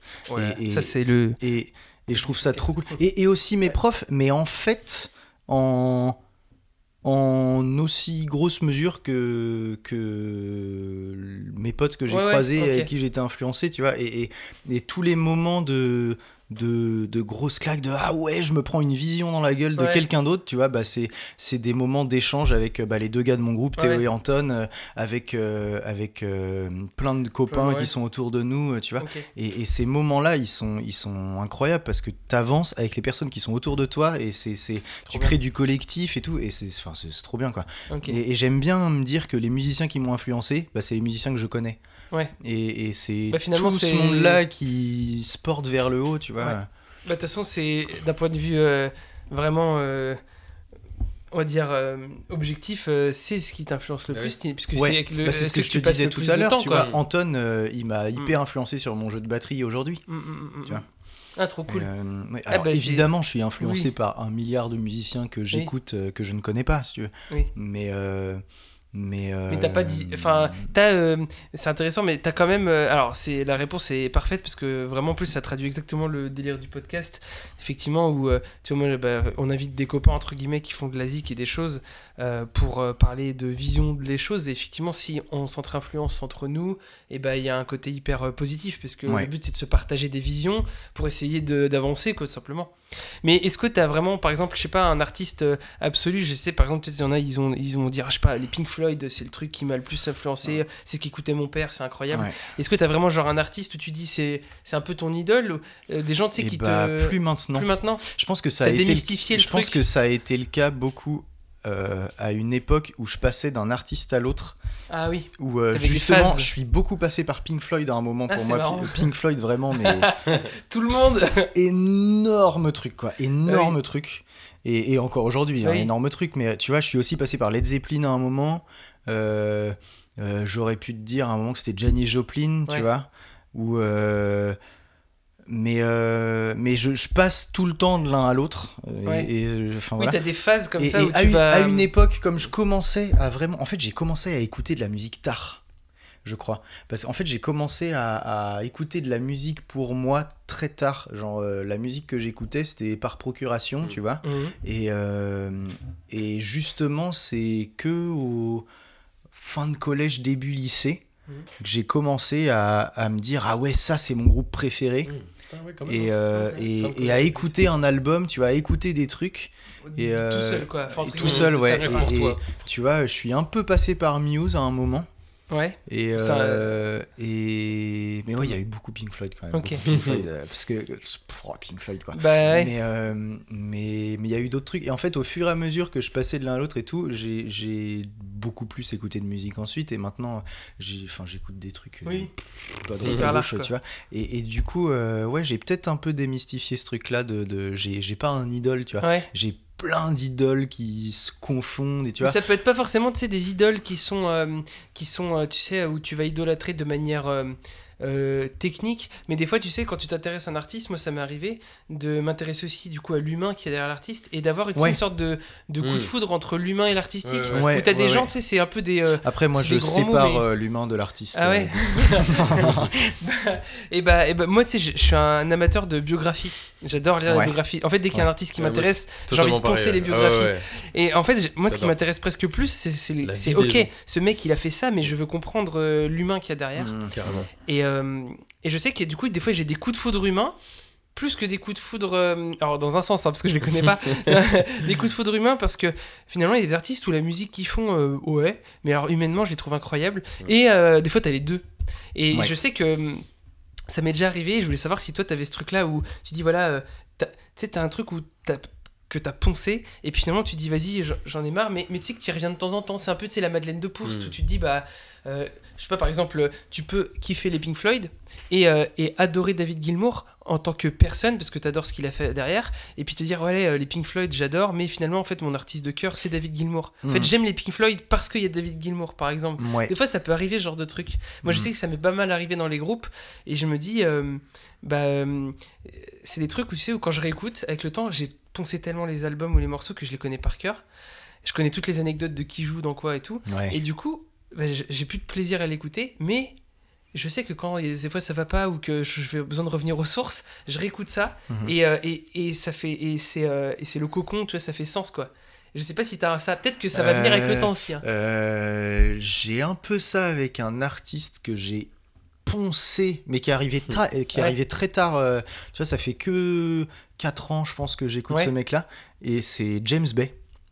Et euh, c'est un anglais, un, je crois qu'il est londonien, il me semble. De toute façon, c'est les plus forts les anglais. Et- Bay. Et c'est un gars qui fait de la pop, euh, il est guitariste-chanteur. Ok. Et, euh, et je crois que c'est un des albums que j'ai le plus poncé dans ma vie. Ouais. The Chaos and the Calm, c'est son premier album. Et je sais pas pourquoi cet artiste, alors que il a rien à voir avec ce que j'écoute Ouais, d'habitude, mais tu vois. Et en fait, j'ai eu un énorme coup de foot pour cet artiste-là. Et en fait, je l'ai tellement poncé au moment où je l'ai découvert que maintenant, quand j'y retourne, Ouais. euh, c'est un truc qui est hyper rassurant, justement. Ce Ouais. de ce que tu disais, de, de un peu Madeleine de Proust. Genre, je retrouve ce truc de, Ouais. Quand je l'ai écouté en boucle, tu vois. Mais. euh, Ah, trop bien. Mais ouais, ça fait partie des artistes. Mais, mais euh, après, je serais. Il n'y a pas un artiste. Ouais. Enfin, impossible. Ouais, t'en as pas un qui est au-dessus et, y il y en a, y en a pas non plus 20, Ouais. quoi. Tu vois, il y en a, il y en a, Oui. y en a 100, il y en a, tu vois. Et, et- et- tu vois, je, je peux te dire, mon dernier coup de cœur, c'est Alice Fibilou, par exemple. Ok, Euh, ou non, c'est, enfin, c'est Alice Fibilou, c'est Patrick Watson. ok. C'est euh, qu'est-ce que j'ai découvert d'autre il y a pas longtemps euh, Je sais plus. euh, Oh, Bon Iver. Là, Ah en ce moment, je suis sur Bon Iver là. Allez. Bah, C'est notre, ami Geoffrey, euh, Ouais, qui est un grand fan, et d'ailleurs j'ai découvert grâce à lui aussi. Je suis pas rentré à fond dans la discographie, mais, euh, mais je vois. Et il est fort, bah, beaucoup d'harmonie de voix et tout, des trucs Mm, super mm. jolis et tout. Ah non, mais Bon. Iver, incroyable. Geoffrey qu'on invitera peut-être. Ouais, ah bah lui, il a de des trucs à dire. dire, hein. Il a des trucs à dire, Geoffrey. C'est une, une bonne idée, j'avais oublié, j'avais pas pensé à lui. Mm. Et euh, ok, ok, bah ça c'est super cool. Et donc du coup on arrive à la question, euh, euh, si t'avais entre guillemets, euh, tu te dis, ok, alors dans ce cas-là, ah, c'est hyper dur comme question, je sais, hein. mais je suis en train de réfléchir à pire, comment la poser. bon, tu peux partir sur un truc simple de simplement trois œuvres que t'as kiffé, que Oui, t'as envie oui, de là, euh, partager. alors c'est ça. Plutôt, que, si, si t'avais trop, c'est ça que la soit question. un film, un jeu vidéo. C'est que voilà, en livre, gros, l'idée c'est de, j'aime bien en fin de truc, tu vois, ça se fait souvent. c'est de se dire bah voilà qu'est-ce que les auditeurs là de ce podcast ils pourraient après le podcast qu'est-ce que tu qu'est-ce que qu'est-ce qu'on peut leur dire d'aller faire écouter voir tu On vois ça peut être une contenu, œuvre des fois. artistique hyper large moi je sais que ça peut être un film ça peut être un concert ça peut être un album un truc qui t'a marqué où tu te dis j'ai envie de le partager il faut que vous alliez Ouais, ça, c'est un truc vois. bien, quoi. ça c'est cool ça c'est valeur sûre tu vois On a tous besoin de contenu, Mm. des fois. parce qu'il y a trop de contenu il faut qu'on nous dise quoi Ouais. regarder Ouais, c'est ça. ouais, bah, euh, allez écouter Alice Fibilou, incroyable. Patrick Watson, incroyable. ok Bon Iver, incroyable. Ok C'est- c'est- c'est ça mes- fait trois c'est mes trois C'est mes trois derniers coups de cœur là. C'est Ouais, voilà, peut-être ça. Mais après, enfin, évidemment, j'ai envie d'en dire 3000 autres et c'est Bah oui. c'est- c'est une torture Bah oui, de répondre vrai. à cette question. C'est horrible. C'est pour ça que moi j'aurais cité, euh, j'aurais cité mes trois groupes rassurants en mode euh, vas-y vous allez les y. Comme ça le truc il est, euh, quand je dis groupe rassurant c'était les, ouais, c'est les fameux groupes tu sais que je te parlais. C'est ça quoi ces trucs là. Ok bah ça c'est super cool. Et, euh, et euh, est-ce que toi, bah, on va faire euh, comme la dernière fois. Est-ce que tu avais des questions précises que tu voulais poser avant de terminer? Des trucs qu'on n'avait pas abordés? Là on a abordé plein de Ouais, on a sujets abordé plein de trucs, et puis la dernière fois, je m'étais fait pas mal de petites questions de mon côté. Et là, c'est un sujet qui est plus large, Et tu là, vois. c'est ouais, ouais. Mais c'était intéressant le truc. du- la question que tu t'es posée parce que c'est des trucs que moi je peux pas me poser tu vois Mm. et ça c'est euh, ouais, non, mais bah, en vrai, de base, j'avais pas mal de questions, mais bon, euh, là, avec le temps. euh, c'est exactement ce que tu as dit la dernière fois T'oublies tout. Ouais, mais Ah, t'oublies tout. Au bout d'une heure et demie, deux heures, Ouais. t'es là et, et tu passes par tellement de Ok. sujets que. Et bah, en tout cas, je vous invite à écouter Home. Euh, Est-ce que tu, vous allez sortir un truc là où vous allez faire des dates? En tout cas, il y a une date le 1er septembre, le 1er le octobre, 1er octobre au Ferrailleur, si tout se passe Ouais. bien Ouais. euh, avec nous. Et puis le 23 octobre au Black Shelter. Ah, le 23 octobre, Ah, c'est le Black bien. Shelter. C'est Ouais. cool le Black Shelter. Ouais. Et bah, et bah je mettrai en description tout ça. Cool. Et il y a un. Non, pour l'instant, vous avez sorti un EP. Ouais, on a sorti un EP, ouais. On a sorti des sessions live aussi, Oui. et puis un single. Et Et, euh, une, euh, une grosse session live à Michelet aussi. Ouais. Oui, oui, c'est vrai. Grosse je la mettrai euh, ouais, pas ouais, eu. avec une interview. Ouais. J'étais là. Oh, c'était pas obligé de rediriger Ah ouais vers ça. Ouais. T'étais pas content du concert. En Euh, même temps, c'était compliqué. C'était au milieu du Covid. euh, Ouais, sais pas, c'était bizarre, c'était bizarre. Non mais euh, c'était très sympa, genre je suis content qu'on ait fait Ouais. ça, c'est cool de réécouter. C'est plus l'interview, euh, on a- Ah ouais.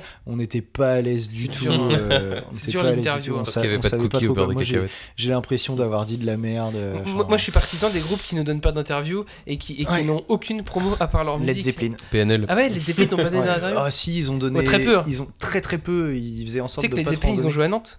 Enfin, en tout cas, ils étaient passés euh, dans les années 70. Ah ouais Où ça Il y a, il y a- il y a, euh, Ah, j'ai la, retrouvé un la article. Je sais plus, et j'ai trouvé un article où, euh, où, euh, où ils ont fini, euh, où ils expliquaient qu'ils ont fini bourrés pas loin de la gare devant chez moi là. Euh, ouais, c'est complètement absurde. hein. Énorme. Et, euh, et je crois que ouais, je retrouverai l'article, il faut que je le mette en description, mais il y a, un, y a-. Led Zepp est passé à Nantes, ça c'est sûr. Peut-être pas en concert, en tout cas ils y sont passés humainement quoi. Ça je sais. Je sais plus s'il y a eu un concert. Ils ont fini bourrés devant la gare, quoi. Euh, ils ont fini bourré, euh, ouais, dans une voiture ou devant la gare, il y a une histoire comme ça. Bah à l'époque euh, c'était, euh, euh, tu sais, euh, les années 70. euh, Mm. Voilà. hein. Yes. Il y avait des gens quoi. Et voilà, quoi, les années 70. Ok, et bah donc je mettrai tout ça en description. Euh, et puis bah donc merci d'avoir écouté ce, ce podcast. Et puis bah n'hésitez pas à partager, commenter, liker, faire tout ce qui est en votre possible pour partager ce truc. Euh, et puis euh, bah surtout allez écouter euh, ce qu'on a dit là en fin de podcast. Allez écouter l'EP de Home. Et puis bah on se retrouve la prochaine fois pour un nouvel épisode. La générique de fin.